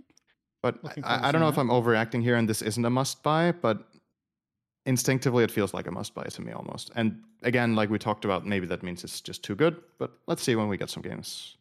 I'm gonna say it's not a must buy. I don't think it's on the same level as Bounty and what was the other one? There's a second one that was Grimstroke. Grimstroke. Yeah, Yeah, Grim's is wild. Okay. Okay. Um, funny take aim change I want to Ah, mention. Yeah. What the hell is Uh, this change? So the active on take aim before gave you one attack with double range, which was kind of weird, right? I was never liked it. Yeah. never Yeah, I always found that strange. Now it's a four second duration where you get true strike and 30% headshot chance plus. So what's the chance already? Is it 40? So you have 70% chance Uh, to I headshot for four seconds? In my games, it's hundred percent. So this Yeah. would make it a double. hit in 140, some instances. 130, 130. I Uh, believe it. but then in return, you move 30% slower. Uh, it sounds like so. I didn't demo this, but based on the wording, I would believe you can't toggle this off. right. so it's like a commitment seconds. thing. Yeah. You cast for four seconds, you move slower, and then you get true strike and headshot chance. Sounds cool. Um, especially the fact that you have this. You have it for free. annoying. This is not a shard. This is just Right. part of take aim. Uh, I think this is powerful, and I think sniper needed a buff. So this Well, is a he got another buff in his shard, which was obviously not Mm. that good before the concussive grenade. That it allows you to bounce yourself now. It's almost like a Zeus little mini force staff with his shard, right? So more Yeah. mobility for a hero like Sniper that just gets destroyed by mobility on the other team. So Yep. See if we knock yourself back 450 radius when you cast concussive grenade. Yep, not bad. Okay. Um, Mm, Let's see. Getting close to Spectre the end shard here. now targets an enemy hero that damaged you in the last eight seconds, and you can ground target to find the closest valid one. So this was changed before. You had to, I believe, you just clicked it right, and it went to whoever hit you last. Yeah, So now you have. I Kind of a loved that design. I have to say, I loved the old one. Did you ever see it? I barely saw Spectre, so no. But I don't think that was the shard's fault. Uh, the reason I liked the old one is that I thought it was really, really high skill cap, and like a, the clutchness factor was really high. Right? It felt like you need to be really aware and press it at the perfect moment to make a cool play, and it was like high risk, high reward. I guess the new one's just flat out way better. Right? It costs hundred less mana, and you can target anyone who damaged you in eight seconds. So this one is just way better. I would have liked to keep the old design and then empower you somehow instead, so that it was last target you who damaged you, you jump to them, and then you would deal bonus damage to them or something. Yeah, she needs bonus damage. I- That's the last I thing thought- she needs. I thought it was cool, the old one. I really liked that design. It was one of my favorite shards in the game. Not from a how good it was perspective, but I thought the design was awesome. okay. Fair enough. Um, but anyway, this this one's just better, so good for Spectre, obviously. Um, where let's see, Timber got one base armor. This had me laughing out loud when I read through the patch notes. By the way, um, I thought that was really fucking funny. Uh, A lot of heroes got one increased armor. Why was that one? Yeah, funny? because it's Timber. Does it? How's that? Timber funny? has a million armor already. Yeah, but look at his uh, armor. look at his reactive armor. It got nerfed. Yeah, but not the armor part. Okay. I, I thought it was. Don't you see the irony in Timber getting base armor? I thought that was ironic. Man, I, am I the Um, only one that doesn't laugh at patch? Now. I just look I'm at the first thing I look at is centaur. I'm like, oh god, why? Why did you Yeah, do you this to my at patch notes. baby? Um, Oh, Treant's tiny. shard This is a big one. tr- oh, you're a little wait. bit further. Oh yeah, yeah. True, true. We need tiny. Yeah. Tiny rework shard upgrade now causes tree grab to have no charge limit. So basically, re-implementing the old tiny again, like I've been wanting the carry tiny. Not sure if Yeah. this is good enough yet, but I've been hearing things from pro players saying that maybe, like we've been seeing Mm-hmm. experimentation. So hopefully, no. Fuck support tiny. This hero needs to be core for God's sake. Jesus, mid or carry, please. Good hero. I That's I think to so. say. Remember when you could buy Scepter to get the, The tree, tree. grab? Yeah. I missed now it's a shard. I So it's 1400 gold to be able to grab. And obviously, the stats on the old Way different. the old tree was were different, but this sounds really good to me still. Tree grab still does quite a lot, so having no charge limit on that is is pretty good. Yeah. Um, I could That's see this becoming a carry. I could Thank you. once again. I hope so. Um, then I wanted to mention Treant Shard gives invisibility against trees or Mm. near trees against trees. So that's back to the similar to the old one. When you have the shard, you can walk around the trees with invis now. We come full circle in Dota, no Yep. doubt. I want to talk again- about Trolls Shard upgrade. Rampage is a new skill. So instead of the old battle trance where it would provide attack speed for you and all allies globally, you now get a new skill called Rampage. Globally causes all allied heroes to gain 70 attack speed or 25% status resistance for five seconds based on whichever stance troll is currently in. So if you're in range form, it gives attack speed, and if you're in melee form, it gives status resist. Thing I don't understand about this word, I haven't gotten to test it myself. I've been Mhm. told it changes dynamically as you change back and forth, really? but that doesn't make sense because it says it lasts for five seconds. So, like, how? I don't understand how that works. Can you just get both? you place a buff on every ally for five seconds, and then when troll changes stance, its effect just changes during those five seconds. Okay, I didn't think of it that way. That's pretty cool if it's dynamic. it sounds. I like, this design wise. I think It it's cool. but I- sounds like it's good to me. It Sounds good. I like the design that it matters what form you're in, but it gives status resistance, so I hate it. So I know you're gonna say that. I love this. I. I, I don't like status resistance. I'm trying it. Okay, moving on. Um, but yeah, conceptually having something where it matters to your allies what form you're in, I think that is a really cool design. I don't think status resistance is cool. I Next, by default you can just do melee because attack speed is kind of like the old one, where nobody ever purchased it anyway. It feels a little bit situational. Ursa Shard is really good. Oh yeah, I this one's a this is an S tier. I'm putting this, This in is S tier. fucking amazing. So you get when you cast Earth Shock, you get Enrage for 1.5 seconds, and it reduces the cooldown of Earth Shock by two. So that puts Earth Shock's cooldown down to six from eight. And keep in mind the 20 talent from before that they really removed is minus three seconds. So you almost get the 20 talent for free with the shard. Mm-hmm. Because I think the enrage like I think this is still S tier without the cooldown reduction. Do you disagree with that? You get enraged for a second and a half every time you go in with Earth I think it That's will still be good. Yeah. That's crazy good. Amazing shard. very, very, very good. Okay. Um yeah, we're getting to the end here. Um, yeah, I think I think that's about it. Unless let me see. Yeah, those are the major ones. Uh, shout out to my Wyvern, one of my favorite heroes. Actually got buffed a lot. I think you're gonna see this hero more. But there's like no new. Sh- yeah, the shard actually did get changed. Um, a little bit. So it went from giving. So when you've encased somebody in Cold Embrace, then when it ends, it would shoot out Splinter Blast, and it passively increased the damage of Splinter Blast by 80. That passive damage increase has been removed, and now instead the Cold Embrace cooldown is reduced by five seconds. So it's more of a. You can save more frequently in fights, and you can more frequently push waves with this.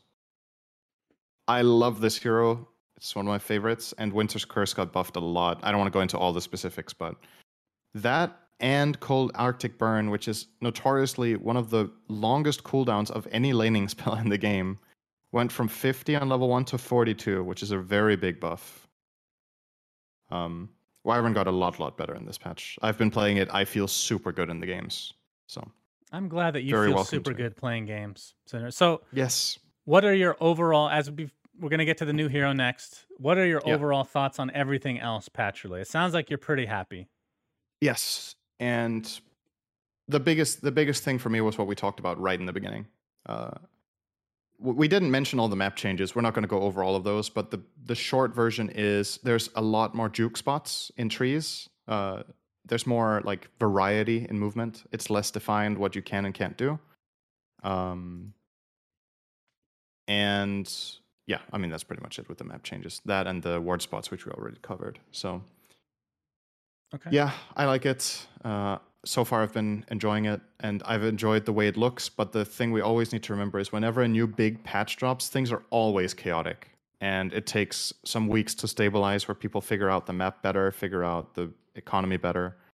Uh, but so far, I'm very happy. with the, um, especially the the bounty rune changes. I just think it's so much nicer. Yeah, I, I, I don't know how. Man, I was gonna say I was underwhelmed actually by the patch, but maybe I'm closer to neutral because I didn't really need anything to further excite me because I've been enjoying playing Dota anyway. Uh, I Mm. think it's impossible to see like some of the things that I had issues with in the last patch if that were even corrected. Like going high ground is miserable. I don't know if that's still the case. I haven't played enough games to know. Um, I still think there's some heroes that I'm not happy with, like just their design, but that has nothing to do with the patch, right? Like the Arc Warden Storm Spirits of the world. So I think I'd say I'm pretty neutral. It's not like a patch I'm like, holy shit, this is amazing. But at the same time, it's like, man, this patch sucks ass. Uh, I asked just- my Twitter Oh. what they thought, just to give you an idea of just a small number. Let's see how many people actually voted. This is 2,300 votes. Their thoughts on 7.29 so far. 38% said amazing. 50% were basically where I am, neutral. And then 11% said terrible, just to give a random. What do you there. think about the scale that you gave them? I knew you were going to say something stupid like this. What what else would you want? How would you have asked? Amazing, so-so, and terrible. Uh, uh, oh yeah, you can only do three, right? Or can you do five options th- on Twitter? I'm thinking there's four. Okay, I don't yeah, think you can do bad. five. I don't think you can Yeah, do five. okay. Could All right. I feel I feel like there's quite a gap between amazing and so-so. That's all I'm saying. That you can really you can like the patch, be like it's not amazing, but it's definitely good. And then if you have to choose, you would pick so-so, right? Is what I'm I saying. guess. I mean, So there might be a lot of the people that picked so-so that are happy but aren't blown away, and then this makes it look mediocre when, as a matter of fact, it's good. You know what I mean? Like large majority Yes. people are not disappointed. So-so Yes, means that's you're true. Right on the threshold. So That is that's true. fine. Uh, I have one final thing I want to mention about the patch that I realized we missed. And the reason I think this is important is that you're going to love this. And for some reason, you didn't say it. Heroes with 1.0 turn rate now have 0.9 turn rate. Heroes with 0.5 turn rate now have 0.6 turn rate. The vast majority of heroes, I think, the way I remember it, had 0.5 turn rate. Yeah, but So not Pango, the- SyndereN. Not Pango. He got nerfed. Average hero, the average hero turns faster. That is something you like. You know what we could do is just get rid I of like the, the- turn rate entirely. No, no, no, no, no. Just get rid of that's it, wrong. So you know, the incorrect. thing that's nice about this, I like the, I like that they pull closer to each other, and I like a slightly faster turn rate. I actually think that's fine, but I would Oh. not want all heroes to have one turn rate. You know what's interesting about this? I'm just Hmm? there's no way for us to even test this, even though I've been doing this in my mind over and over again. If IceFrog had changed it to one point, you know what the conversation would be right now? Man, this feels so good. I can't believe nobody ever thought this is terrific. Nobody would care, SyndereN, okay, except for you. You're the exception to the rule because Sure. you're a boomer, okay? yeah, I guess so. I like turning slowly. It reminds me of myself in real life. Um, Dude, playing Jakiro just miserable. I haven't played that hero in years because of the turn rate. Just miserable to play. All right. God. Go ahead. okay, and finally, the best grammatical construction in the whole pa- patch changelog. Listen up. Turn rate effect on time to turn improved by 20%. Yeah, I don't. Know I what read that like three times before I was like, oh. What does it mean? Turn rate effect on time to turn improved by 20%. So it means that the effect that turn rate has on your time to turn has been improved by 20%. So it means you having turn rate modified makes you turn faster. I think. Now I doubt myself again while reading it. Okay, that's good. Turn Great. good. I'm glad we Yes. had a, a two minute conversation about this absolutely useless topic. Okay. Two Uh, minutes. what do you let's let's move on to the new hero. Uh, Yes. Let me. What's her name again? Um, Thick mama. Dawn Dawn Breaker. She is a strength melee hero that uh well we don't need to go over the skills because you guys have probably already seen it or you can watch a spotlight video uh, at Dota Cinema. It, that is now outdated because they buffed her literally the day day after. Uh what are your thoughts on this hero, Cinder? We're gonna do three categories here. Okay. Okay. We're gonna do the balance, Mhm. Like how balanced she is, the hero visual design, how you think she looks, her spell effects, the way her model is, and all that stuff, and then conceptually, like how do you like the design of this hero? Okay, so let's start. Let's we'll do a back and forth. Okay. So balance wise, so balance wise, she came out. So this is the thing people have to understand. Let's forget about the the uh what's the right word? The anomalies, like the arc wardens or the earth spirits that come out that are very high skill capped. Okay. Generally speaking, you take a regular hero that doesn't have a crazy skill cap, you bring them into the game for a bunch of people to play. Let's say it's perfectly balanced. It's obviously not ever going to happen, but let's just theoretically say it is a perfectly balanced hero. The win rate will be higher than 50%. It'll be, I don't know what it would be. And the main reason it would be higher than 50% is because people are not, they don't understand how to play against it. Yeah. The knowledge will favor the person playing it because it knows the hero better than the average opponent. Correct. And this is not Yes. something that's corrected overnight. I mean, it gets a lot better, obviously, but this could take weeks theoretically. So, having said that, so what I'm saying, if it's a perfectly balanced hero, to have a higher than 50% win rate. It had a 35% win rate. It was dog shit. Of course, one of the reasons, and I played it on the day one, the W, the second skill, literally just stopped working halfway through the game, and I could not use it again. I played with three abilities. This was a common bug, apparently and they fixed it but did not return my MMR, sadly. So she was Unlucky. 30 35% winner. That is the- probably the lowest I've ever seen on any hero that has been introduced to Dota. So, having said Yeah. that, they did buff literally every one of her skills the next day, and she now has basically at all levels around a 53% win rate last I checked. Which again, based on my theory, that's quite balanced actually in its Yeah. current state. Maybe even a little bit underpowered still. So balance wise, I think she's could actually probably in the future use a buff if things even out, but we'll see. What do you think? I think I pretty much agree with everything. She was way too weak when she came out. She got major buffs, and now I think she's in a relatively good spot. I've been playing this hero, I think three or four, maybe five games. Uh, I feel pretty good overall in the games. So people still, I think, love to hate on it and say that it's trash, but I think they need to get good then. Get good, son. Okay. Yeah. Uh, hero visual design. What do you think about the looks? This is going to be my favorite topic, I think. Uh, I think she's thick. Okay, so let me have a look.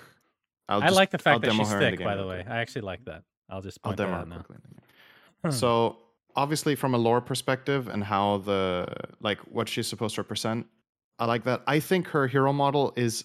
Wait, did they reduce it now? Did they? Was that an undocumented change, I didn't know. or is her size the same? You remember when Grimstroke came out? He got nerfed in size really fast, right? Because the model was too big. Yeah. I felt the same way about Dawnbreaker, but now that I look at her in game now, yeah, she's maybe still a tiny bit. The model size is maybe a tiny bit too big, but um, overall, I like I like the looks. I like the looks of the spells. I like the feel of the hero. Um, something that is a little bit special about this hero is that hmm, I don't know if you will. Well, you're talking about hero mean by this. concept right now. We're talking about visuals. Right, but that's part of the visuals, right? Is how she looks and how her spells look. Isn't that what you meant? Yeah, but you said this is how she feels. That's design. Just trying to segment this into three. I thought she felt big in model size, so Okay. that's fair design, enough. right? Fair enough. So I think her uh her overall spells I like the look of. I think it's it's a bit special for Dota because it's very bright and radiant, which the game by design has doesn't have like necessarily like a very flashy palette. Like the spells are darker than say a game like League of Legends or I, I don't know how HoN was. I felt like HoN was just a clusterfuck of shit. I didn't know what was going on in. HoN was very dark themed, which I liked. a that seemed very dark to me.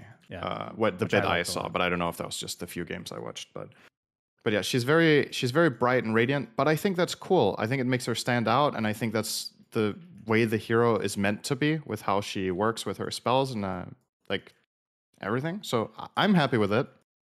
I, I think it's cool. Okay. I okay. First of all, I know who made the model, so I, I need to give Mhm. props to TV Doto because in terms of so this is the thing, right? I'm gonna offend some Mm-hmm. people. the actual quality of work done is very good. Okay, it has high poly. Like it, like if you're just looking at it from a des- God, how do I how do I give a compliment to this? in terms of craftsmanship, it was well done. Now, in terms of how I think it looks, which is a completely subjective thing, I can't. I hate it. I hate it a lot, actually. You hate this hero. I no no no, I, no no no. All oh, right. No, okay. The way it looks visually, like Yes. the spells are fine. The spells are fine. Mm-hmm. The model itself, it just it.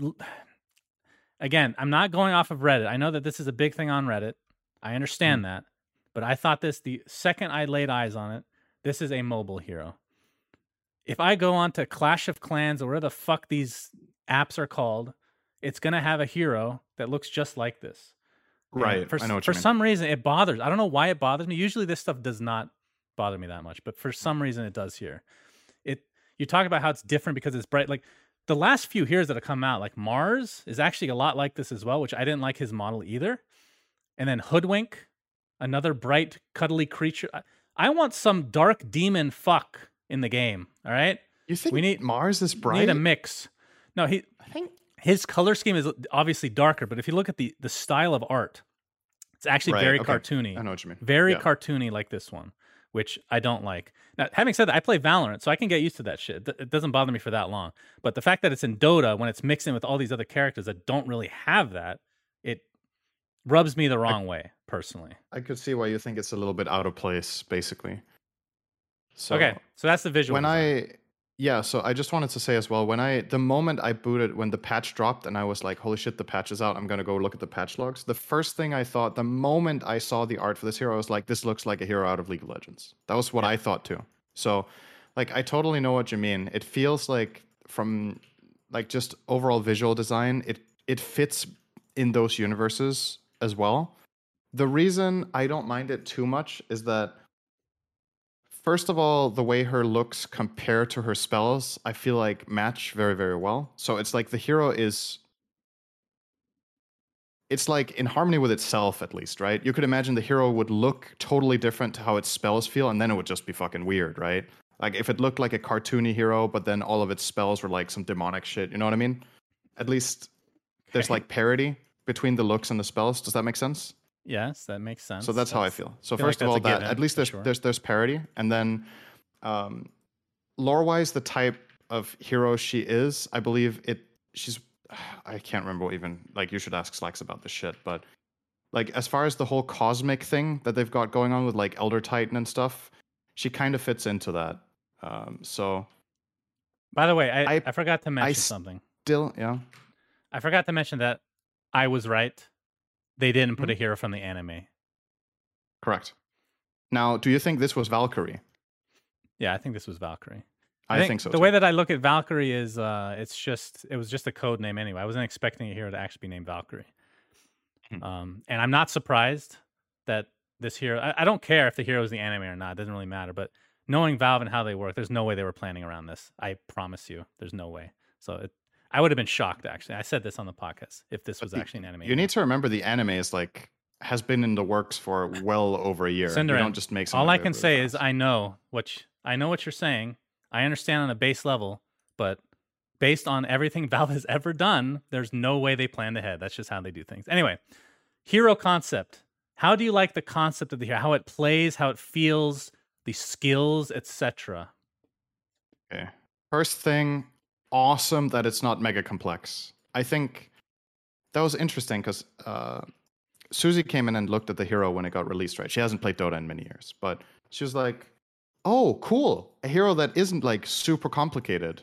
It's like most new heroes that come out have like super difficult interactions or some sort of complexity to them that, you know, a lot of people will celebrate and like that. Uh, I think it's nice that this hero is pretty much inherently very easy to understand. Uh, that is a lot of my favorite hero designs in Dota are not complex.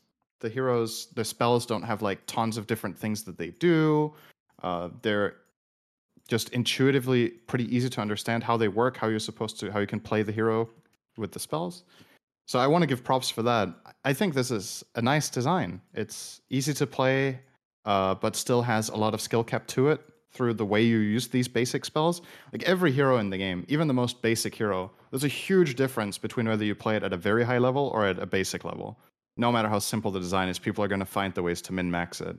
But I'm really enjoying it. I think it's it plays in a super fun way. The ulti is very very unique. Uh, it's super rewarding to save allies and counterplay. Uh, it's rewarding to hit your spell combo with hammer into Starbreaker or vice versa. Um, so I'm a fan. I love playing this hero right now. Okay. Yeah. That's good to hear, SyndereN. Uh, You hate it. I, I'm a I'm a mixed bag on this one. Okay, first of all, this is something I forgot to mention for uh, this would go under visual design. I hate the name of this hero, Dawnbreaker. That also sounds like a mobile game. Now, her name is Valora. That would have been fucking awesome. That's a great name. Yeah, they could've called it Dawnbreaker sounds awful. That's like imagine casting a game Dawnbreaker. You're just gonna have to say DB, and then Yeah, but people you are gonna can't get say confused DB. because of DP, right? No, but you also can't say DB Why? because that's short for dumb bitch, and that's also really bad. Is that is that actually? I can't tell if you're kidding right now. Is that actually the thing? It is in the Dota community at least Okay. Anyway, on to because the, of the- Bulldog Stream, I think. of course. All right. On to the actual skills themselves. Uh, so something conceptually I don't like at first like and still don't. I, th- I think sh- overall she's pretty clunky. That's my biggest gripe with the hero. Having said that, she's a strength hero that has my play style. So I will end up liking her over time. I'm zero and five with her, by the way, just to give full disclosure. Uh, Oh, let me see what the- I am. A couple of the games uh, were not my fault. One of them, of course, the and two. W. The W didn't work the entire game, so it doesn't count. But the first ability, it it feels like they're it, it's almost like a tease that they're coming out with Dota on mobile soon. That's what that skill feels like. That Hmm. feels like a copy paste mobile move where you swing twice and then you stun, right? And it feels very clunky because so many things cancel it, which is really annoying. You Mm-hmm. can't cancel it, which is really annoying. When you throw your hammer, which is the W, which we'll get to, you apparently can't use your Q, which is really annoying. The ult, you can't cancel yourself. Once you use it, it's just you're gonna go. You can't cancel it anymore, which is really annoying. There's a lot of little, like little tiny details, like quality of life stuff that are really fucking annoying. Like it's actually really Right. annoying to play. But having said that, I think hopefully they clean that shit up because I think the hero itself is a lot of fun to play. Like the the W being used as like a farming mechanic slash pseudo blink is really cool. I like that idea. The passive is It's a really cool spell design. The Um, passive is kind of generic, and if you look at the passive versus some of these other heroes with uh, you know Mm-hmm. similar counter, it's actually a weaker version of a lot of them. But I think it works well for her because it obviously synergizes with her first ability. But first ability just feels very clunky. Um, the ult is fine. The ult is actually interesting because it's from a mod. Uh, eh, there's a mod that we were. There's this guy. What was his name? His name is Bread. He's a mod maker from back in the day, and he made a bunch of different custom heroes. And we actually were working with him, and I was looking at some of his custom heroes for stuff that we might want to bring to our mod. And one of the heroes that I was interested in had this ultimate essentially. So it's not like it's anything new. But I think one thing that I, it bothers me about people's perception is saying this skill is just like this from this game. This skill is like that's just how it's going to be. Like you're not unless you come up with a super convoluted, god awful, high mechanic slash high ceiling hero. Everything is going to look like another ability. It's just how it is. We've there's been too many heroes overall throughout so many games now. But Yeah. generally speaking, the play style I really like. Interested to see where she lands in terms of like position because right now, like I saw you play support, it looked pretty good. But I, if I had to guess, I would say it's probably position three. But I've been seeing Three and four, play mid, so it it seems like a flexible here. I just please get rid of the like put in some quality of life changes, make it not feel so clunky. The clunkiness So- bothers me a lot. Okay, so let's say, as an example, let's say you can cancel Starbreaker when you want. You can cancel your ult if you regret casting it, but you still lose the cooldown. And you can use Starbreaker while your hammer is out. I, that feels weird to me. I feel like the hammer actually needs to be in. It doesn't make sense that you can Starbreaker when you're not holding your hammer, right? Why? Why? Just use your hand. What are you Starbreakering with? Why, why can why can you attack? Like if this is if you're balancing this shit on fucking lore, who gives a shit? Just make it feel good. I don't want to be able to not use an ability because I threw my fucking hammer first. Pull it back then. That's unintuitive. No, that is unintuitive. All right, that is fucking garbage. That is terrible. I like But I like that design because it puts it puts value behind the decision that you're making of Holy throwing the hammer. It's a risk reward thing. That's good. All right, you I can like- rename the first Here. ability to Fist Breaker. I don't give a shit. Whatever you want. I don't It does- No, but the- the thing about this design, the thing that's good, I inherently like game design where you're risking something to gain something. I think that's interesting. I think it's good when there are spells where you do something and it costs you something and you get something in return, like Phoenix using health to cast spells, or Morphling switching between agility and strength where there's a risk of dying or you lose something to gain something else. I think that's cool. So the fact that you throw the hammer and when the hammer is out, you can't use your first spell, well, play better then. Think about it and use that first, or use it when the hammer comes back. Play your combo. You don't get I- everything for free. do you- That's do fine. th- Yeah, but there's no there's literally no point other than like Why not? that it's supposed to use a hammer for the first that's the that's such a dumb argument though because like balance wise it doesn't matter. You think it's going to be broken? You don't think so? No, I don't think it's I going to think it would make the hero quite a lot better if you could use the first spell while your hammer is out. if it makes them better, then balance around it not feeling like fucking garbage like every other hero in the game. No, but that's what's unique about it. That's All what's right, cool. Quality of life is very important to me in Dota. I get very passionate, and when something Mm-hmm. feels clunky, it bothers me. This is why I don't play Jakiro and all those other god awful turn rate heroes. They feel clunky as shit. It doesn't feel clunky to me, Shannon. Okay. You're a boomer. I mean, when your reaction times are that slow, I've seen you in Valorant, SyndereN. Okay. What do you mean? what do you mean it's not clunky for me right, because I- am slow? SyndereN played Valorant I have a me. reaction time of literally two seconds. I throw the hammer. I'm like, hmm, wait for it to come back. Well, when I you're- my first spell. I played Valorant with SyndereN, and he was actually okay. He wasn't too. I mean, I obviously carried him, but not too bad, SyndereN. So I- kudos. I, considering it was my first game, I I think I did okay. You killed four people one round. Well done. Okay. Yeah, I was Uh, wild. Anything else on the new hero before we get on to the the general news, and then, I mean, we're over Um, way over podcast time already, but we're gonna Yeah, I mean it's a huge huge episode though. so- huge No, milestone. I think that's fine. Yes. Yep, Okay. deserves it. So some news from the week. ana has returned to OG. OG. Yeah, wow. thought- at least I thought that wasn't going to happen a month ago, but Really? recently I was pretty convinced it was going to happen Oh, because okay. of the teasing and everything, right?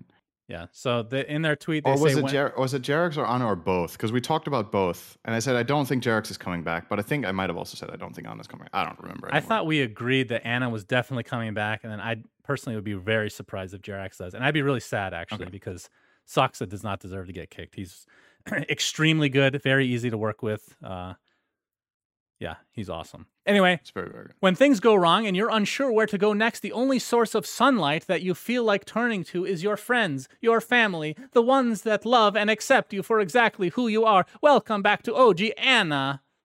That sounded like a MS DOS reading from back in the day. Uh, anyway, I mean, what else is there to say? He's going to be playing again. Uh, I guess they're winning TI for a third straight year. So, congratulations in advance. Well, if they don't, then the whole community will be like Jerax carried them twice. so Well, that's the thing I'm kind of scared of because I think Saksa might get a lot of blame when that's unfair, very unfair. it's it's a really like from a community perspective, he's in a tough position because he's the only one that wasn't part of the roster the one twice, right? So people will target him more than he deserves. Yeah. Um and even if they win, right? Even if they win or do very well in tournaments, people are still gonna be like they would have they would have won if it was Jerax or he got carry. I don't know. Like there is no team in Dota, I think, that is as like polarizing with fans as OG, and that's because they've won TI twice, right? That's what it's like to be great like that. People love to hate and people love to support. At the but they were time, lucky so- twice, SyndereN. Come on. Yeah, it was fluke. Get your Big shit together. Yes, big Uh, next thing, w33haa has been moved as a to a sixth man. pos- I mean, that just means he's been kicked, basically, as far as I know, from Yeah. Team Nigma. They it I'll means he's still under contract, so he can be bought out, right? That's what I'm reading, at least. Yeah, true. As of today, we will be moved from the active roster and become our sixth player for the time being. Omar has contributed a lot to the team and the organization. We are grateful that he is part of the part of the Team Nigma family. I have to say that very carefully. He is free to pursue any opportunity he sees fit when it arises. From the bottom of our hearts, thank you. What do you think Oh, about so this it- one? So the wording says he's free to pursue any opportunity he sees fit means can mean two things. Either uh, he can there's no like binding contract and he can join another team if he wants, or that if he is eager to play for another team, Nigma will try to make it happen, right? There's two interpretations there. I would be surprised if there's any buyout situation. I'd be very Yeah, surprised. it might there might not be any buyout. It's a, it's a just really good at what player. It's a player owned org. That's typically not like Mhm. when you make a player owned org. Typically, you're not going to have stuff like that. I mean, they probably don't even have contracts for God's sake. Let's be real. Yep. Um, Um, yeah, I'm I sad mean, to see this. I'm very sad. Yeah, it's a shame. Uh, I like w33haa a lot. He's a cool guy. He's funny. Uh, he's a great player. But the way this Nigma team has worked and him individually has probably not played his best Dota ever in the last months or year. So um, I think without knowing the true dynamic of how Nigma works on an internal level, I think this team thrives off having Miracle Mid. I, I really think so. I think it's his best role. I think it's the way he gets to shine the most because from my perspective, what has always made Miracle incredible is his ability to have the the foresight and the like having incredible playmaking potential. And you're just you're just limited in a different way on the carry position in that role. Like I feel like Miracle can't play to his full potential in that role. It just doesn't allow him to do what he's best at. It's kind of like putting Sumail on carry. I feel the exact same way about that guy. So uh, what they've done instead is they've put they're going to put Miracle back in mid. I'm certain of that because they found their replacement for w33haa, which is ILTW, um, Yep. who is going to join Nigma and play as carry. And we'll see how it goes. I think ILTW is a great player. Um, he hasn't had the most success in previous teams, but I wouldn't say it is. He even played for OG for a while, so they obviously also see value in him. Um, the fact that that didn't work does not mean it was entirely his fault or his fault at all. There's always a lot of dynamic and moving pieces in teams. So uh, a lot of people are like, oh no, not ILTW. I think he's going to do fine, um, personally. Yep. And I think the big piece is moving Miracle back to mid. I think that's going to revive this team at a higher level. So Yeah, we will see. We will see. Yep. Uh, Sneyking has also joined Team Tundra uh, to replace Biver, who retired a week Yep. prior. So that team is now Skiter, 9, 33, Sneyking, and Fata in order of positions.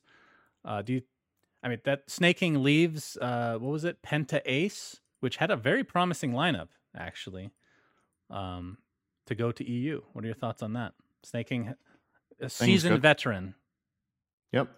He's good. Uh, I think his best role is probably three, still, personally. Really? Um, huh. yeah, I think he's better on offlane than position four, but that's just my personal opinion based on also based on results, right? I think the best results he has got has been on position three, but either way, um, he's great at both roles. I think he's a good fit for that team and how they're going to play. So I think it's a good match. Then it's just about he's an American Dota player playing in an EU team during Corona. I don't know how much that's going to impact the near future with ping and stuff, traveling. Um, but as far as a fit goes, I think he's a good pick uh, for that team. So Okay, and then last thing uh, before we get to the mailbag, uh, DPC. I, I wanted to do predictions, but we can do that actually next week. Uh, but DPC starts today. Uh, Mhm. I am doing NA again, so going to be back in the saddle with uh, Mr. Jenkins and Dakota on the panel. Uh, we are a, a region that has been rebirthed. We got the respect we deserve now, and then people get stuck with me and Jenkins on panel. So uh, that You're should be great. fun.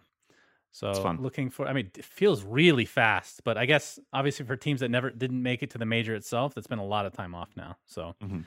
excited to see some of these new teams uh, come into the fray. Uh, okay, actually, no, I guess there's no point in doing mailbag questions today since we have so many things to talk about, Cinder, because we are at the end of the podcast. This is episode 100. Uh, oh, Cinder, have you seen In Bruges by any chance? yes, I have. Are you lying? I watched it last night. No, I watched it. Prove it. Okay, before we go on, It was all right. he SyndereN has to prove that he watched it first because I don't. It's been two Okay. years. Okay, it's been two years. All right. So there's gonna be spoilers. Again, you've had two years to fucking watch it yourselves, the audience. So I don't care about If they get spoilers anymore. Spoiled now. If they get spoiled now, that's fucking awesome. This movie's fr- from 13 years ago. All right. So tell me what's the story? Give me the storyline. What happens? Wait, why do I need to break down the entire story? Can't you just quiz me a simple question about it? Okay. Uh, what nationality was the person that had a heart attack in the tower? in Bruges. I fucking knew it. Did you watch okay, with I'll tell the I'll tell I'll tell the story instead. Did you watch with dialogue or not? Yes, but also with subtitles. Wait, what did I say? Oh, sorry, with subtitles. Yes, that's what I meant. Yeah, but I was Yeah. still listening to. I mean, their accents are pretty, pretty clear, right? But I don't want to say it wrong because then I'm disappointing you. Okay, so basically, I'll tell you the plot instead. So, which is what you wanted. So there's a guy who has who's a hitman who went to shoot a what is he? Priest. a- father, a priest, whatever you want to call it. And as part of that, by accident, he shot a child. And because of that, he gets sent to in Bruges, and he doesn't know why he gets sent there on a mission by Harry. Uh, but there he is. And then it turns out that he's there because he is inevitably going to get shot. And that develops a lot of intricacies. I don't want to spoil everything. That's fine. No, I that- kind of spoiled a lot now, I guess. That's that's But- good enough. I believe that you watched it. So what did you what did you think, buddy? Two years in the making. I'm sure I built it up too much for expectations. But what did you uh, actually think of the movie? Because I really liked it. I actually really liked this movie. I knew it. I knew wouldn't it. say it's my favorite movie of all time. That's but fine. It's That's fine. It's your. Fa- it's still your favorite movie, right? No, no. No, You know, it's thought funny. This It's, was your favorite it- movie. it's been so long since we've talked about this originally. It's turned into a fucking meme because you haven't watched it in two years. I will. Let me just go over it again. Senator, this is probably a top five movie for me personally. Didn't you say it was your favorite movie of all time? no? back then? it's no, No. no. Okay. I said Interesting. I think maybe you're mis uh, remembering here. Well, mainly because it's been two fucking years, but also uh, because I said of the movies in my top five, Oh, this was the this one I one would like the most. that you would probably like the most. yes. Ah, okay. And I think it's it's one that a lot of people like. A lot of the movies in my top five are very global. Mo- people have watched them. This one is I like actually, maybe the most unknown of them. I actually remember. I know you said that. By the way, I'm just quizzing you. Okay. Now Yeah, tell okay, me the plot of Garden State. okay. So, Oh shit! Damn! How did you remember? Uh, Nikki wrote it in chat. Okay. Oh so shit! You ruined it, woman. Okay, I anyway. don't care what you say. So, um, so what I really liked about this movie is I think the reason you suggested this out of your top five was that I told you that my favorite movie was Pulp Fiction. Hmm. Um, and there's a lot of similarities between the movies in. I, I wouldn't necessarily say in the storytelling, but like the the the importance of dialogue. Like the dialogue is hilarious a lot of the time. It's also pretty offensive, and I think a lot of the stuff from this movie from 2008 would not get approved now. I think things have That's changed. right. Like By the way, the answer was an American that got a heart attack. I found that to be hilarious. Oh, that was the guy you meant. Okay, yeah, whatever. Um, so, so in in terms of um, in terms of the dialogue, it has a lot of crudeness and it has a lot of you know terms that you wouldn't use in daily speech. It's just like, yeah, it's derogatory terms about uh, short people. It's derogatory terms about black people. Or was it? No, they didn't Mm, use they didn't use no. derogatory terms about the black people. Keep but in they mind, made these- it clear. These are Uh-huh. hitmen, so Yeah, I feel like Of that's probably how they are. You know, if I yeah had to so imagine. th- obviously it's used as a is used as a narrative tool to paint a picture of what these people are like right? It's supposed Mm. they're supposed to be crude. They're supposed to be evil basically. Uh, but you can still you still get this sympathetic relationship especially with uh, with ray. Um, at least i did while watching this. Although there's there's quite a lot of sympathy in both him and the other main character um, at least from my perspective. But so that crudeness i think is a hit or miss especially nowadays. I think it's not for everyone. Uh, some people will find it offensive will feel like it's not okay shouldn't be there. I always when it comes to language use i always think of it like contextually. So i don't find that there are words that are inherently like depending on what context you use words in it makes a really big difference to me. So to me in this movie it's very clear why they're being used and what the characters are meant to be portrayed it's- as and yeah. therefore they use the language but I'm the reason I'm saying it wouldn't fly now is that I think there's been a direction where, and this is a totally different and much bigger discussion than this, but basically about representation of minorities and what it means that you normalize using this kind of language. To me, I see a character who is meant to be an asshole, crude, and be an evil person, use evil language. That does not make me feel like, oh, it's okay to talk like this in everyday speech. Right. But it still normalizes a behavior where you do use these words, and not everybody will use language in the same way, and therefore it's more likely to be used in a negative way. So that's why I think stuff like this wouldn't fly nowadays, which I personally think is a shame because I love crude language. I, I- do. I actually disagree it's with u- this take. If it gets used correctly, I'm surprised you're going. I, I'm surprised you're uh-huh. focusing on this so much because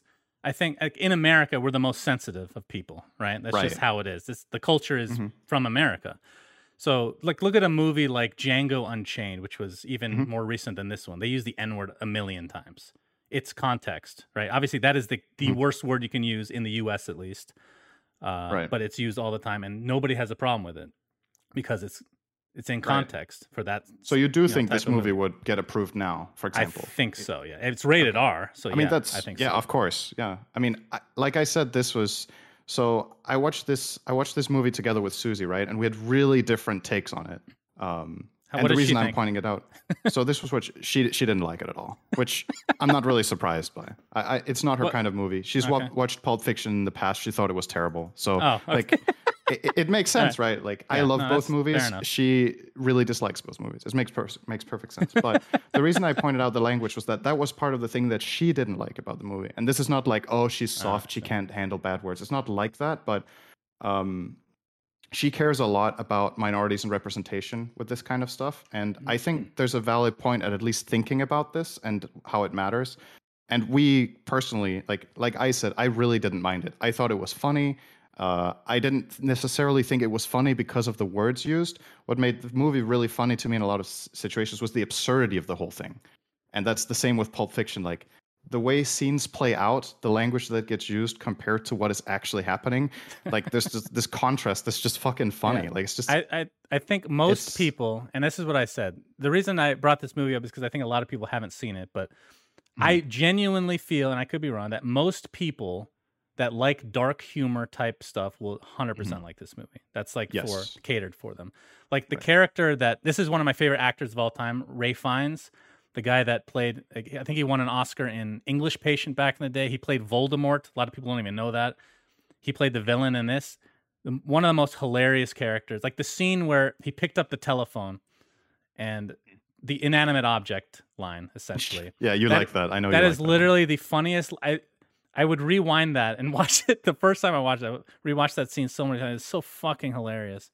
Uh, but yeah, I'm I'm glad you liked it, SyndereN. Yeah. Good shit.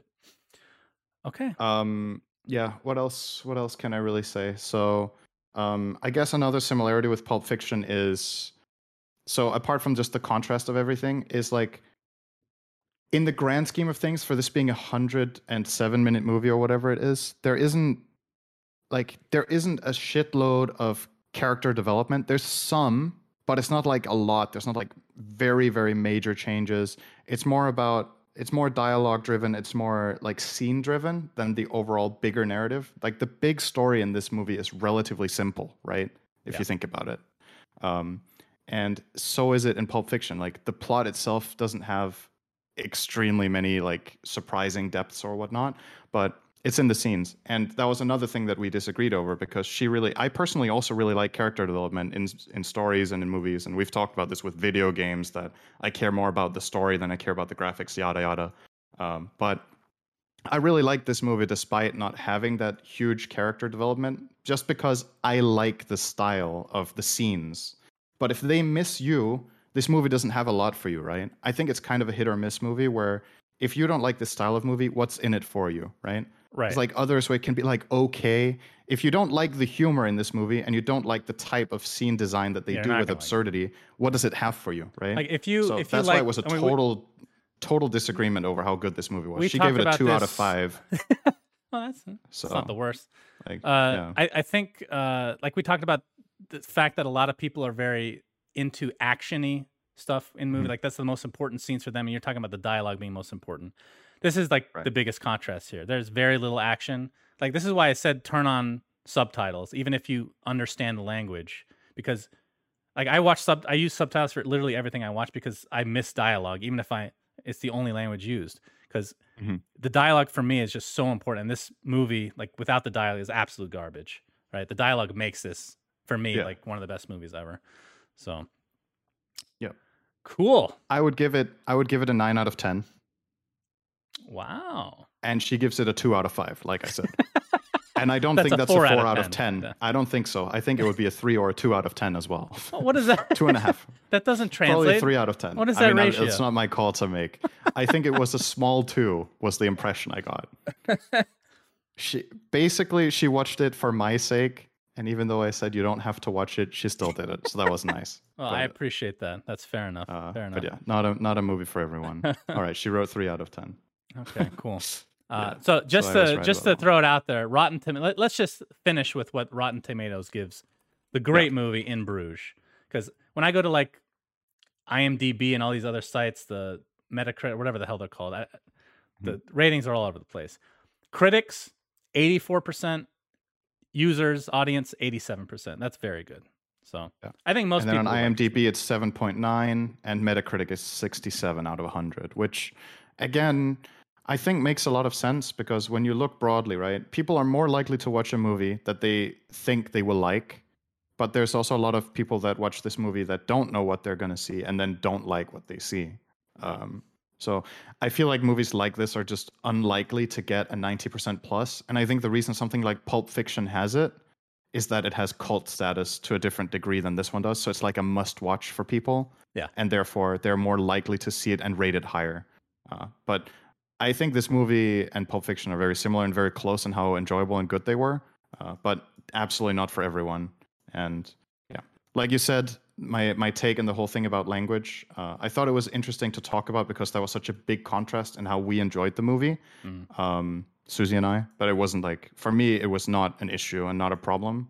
But I can easily understand how something like this is can be basically can be problematic and So can she be something won't. to deal with. she with. won't like any Quentin Tarantino movies. Then probably I they're don't. all I don't with that. think so. they're all filled with that.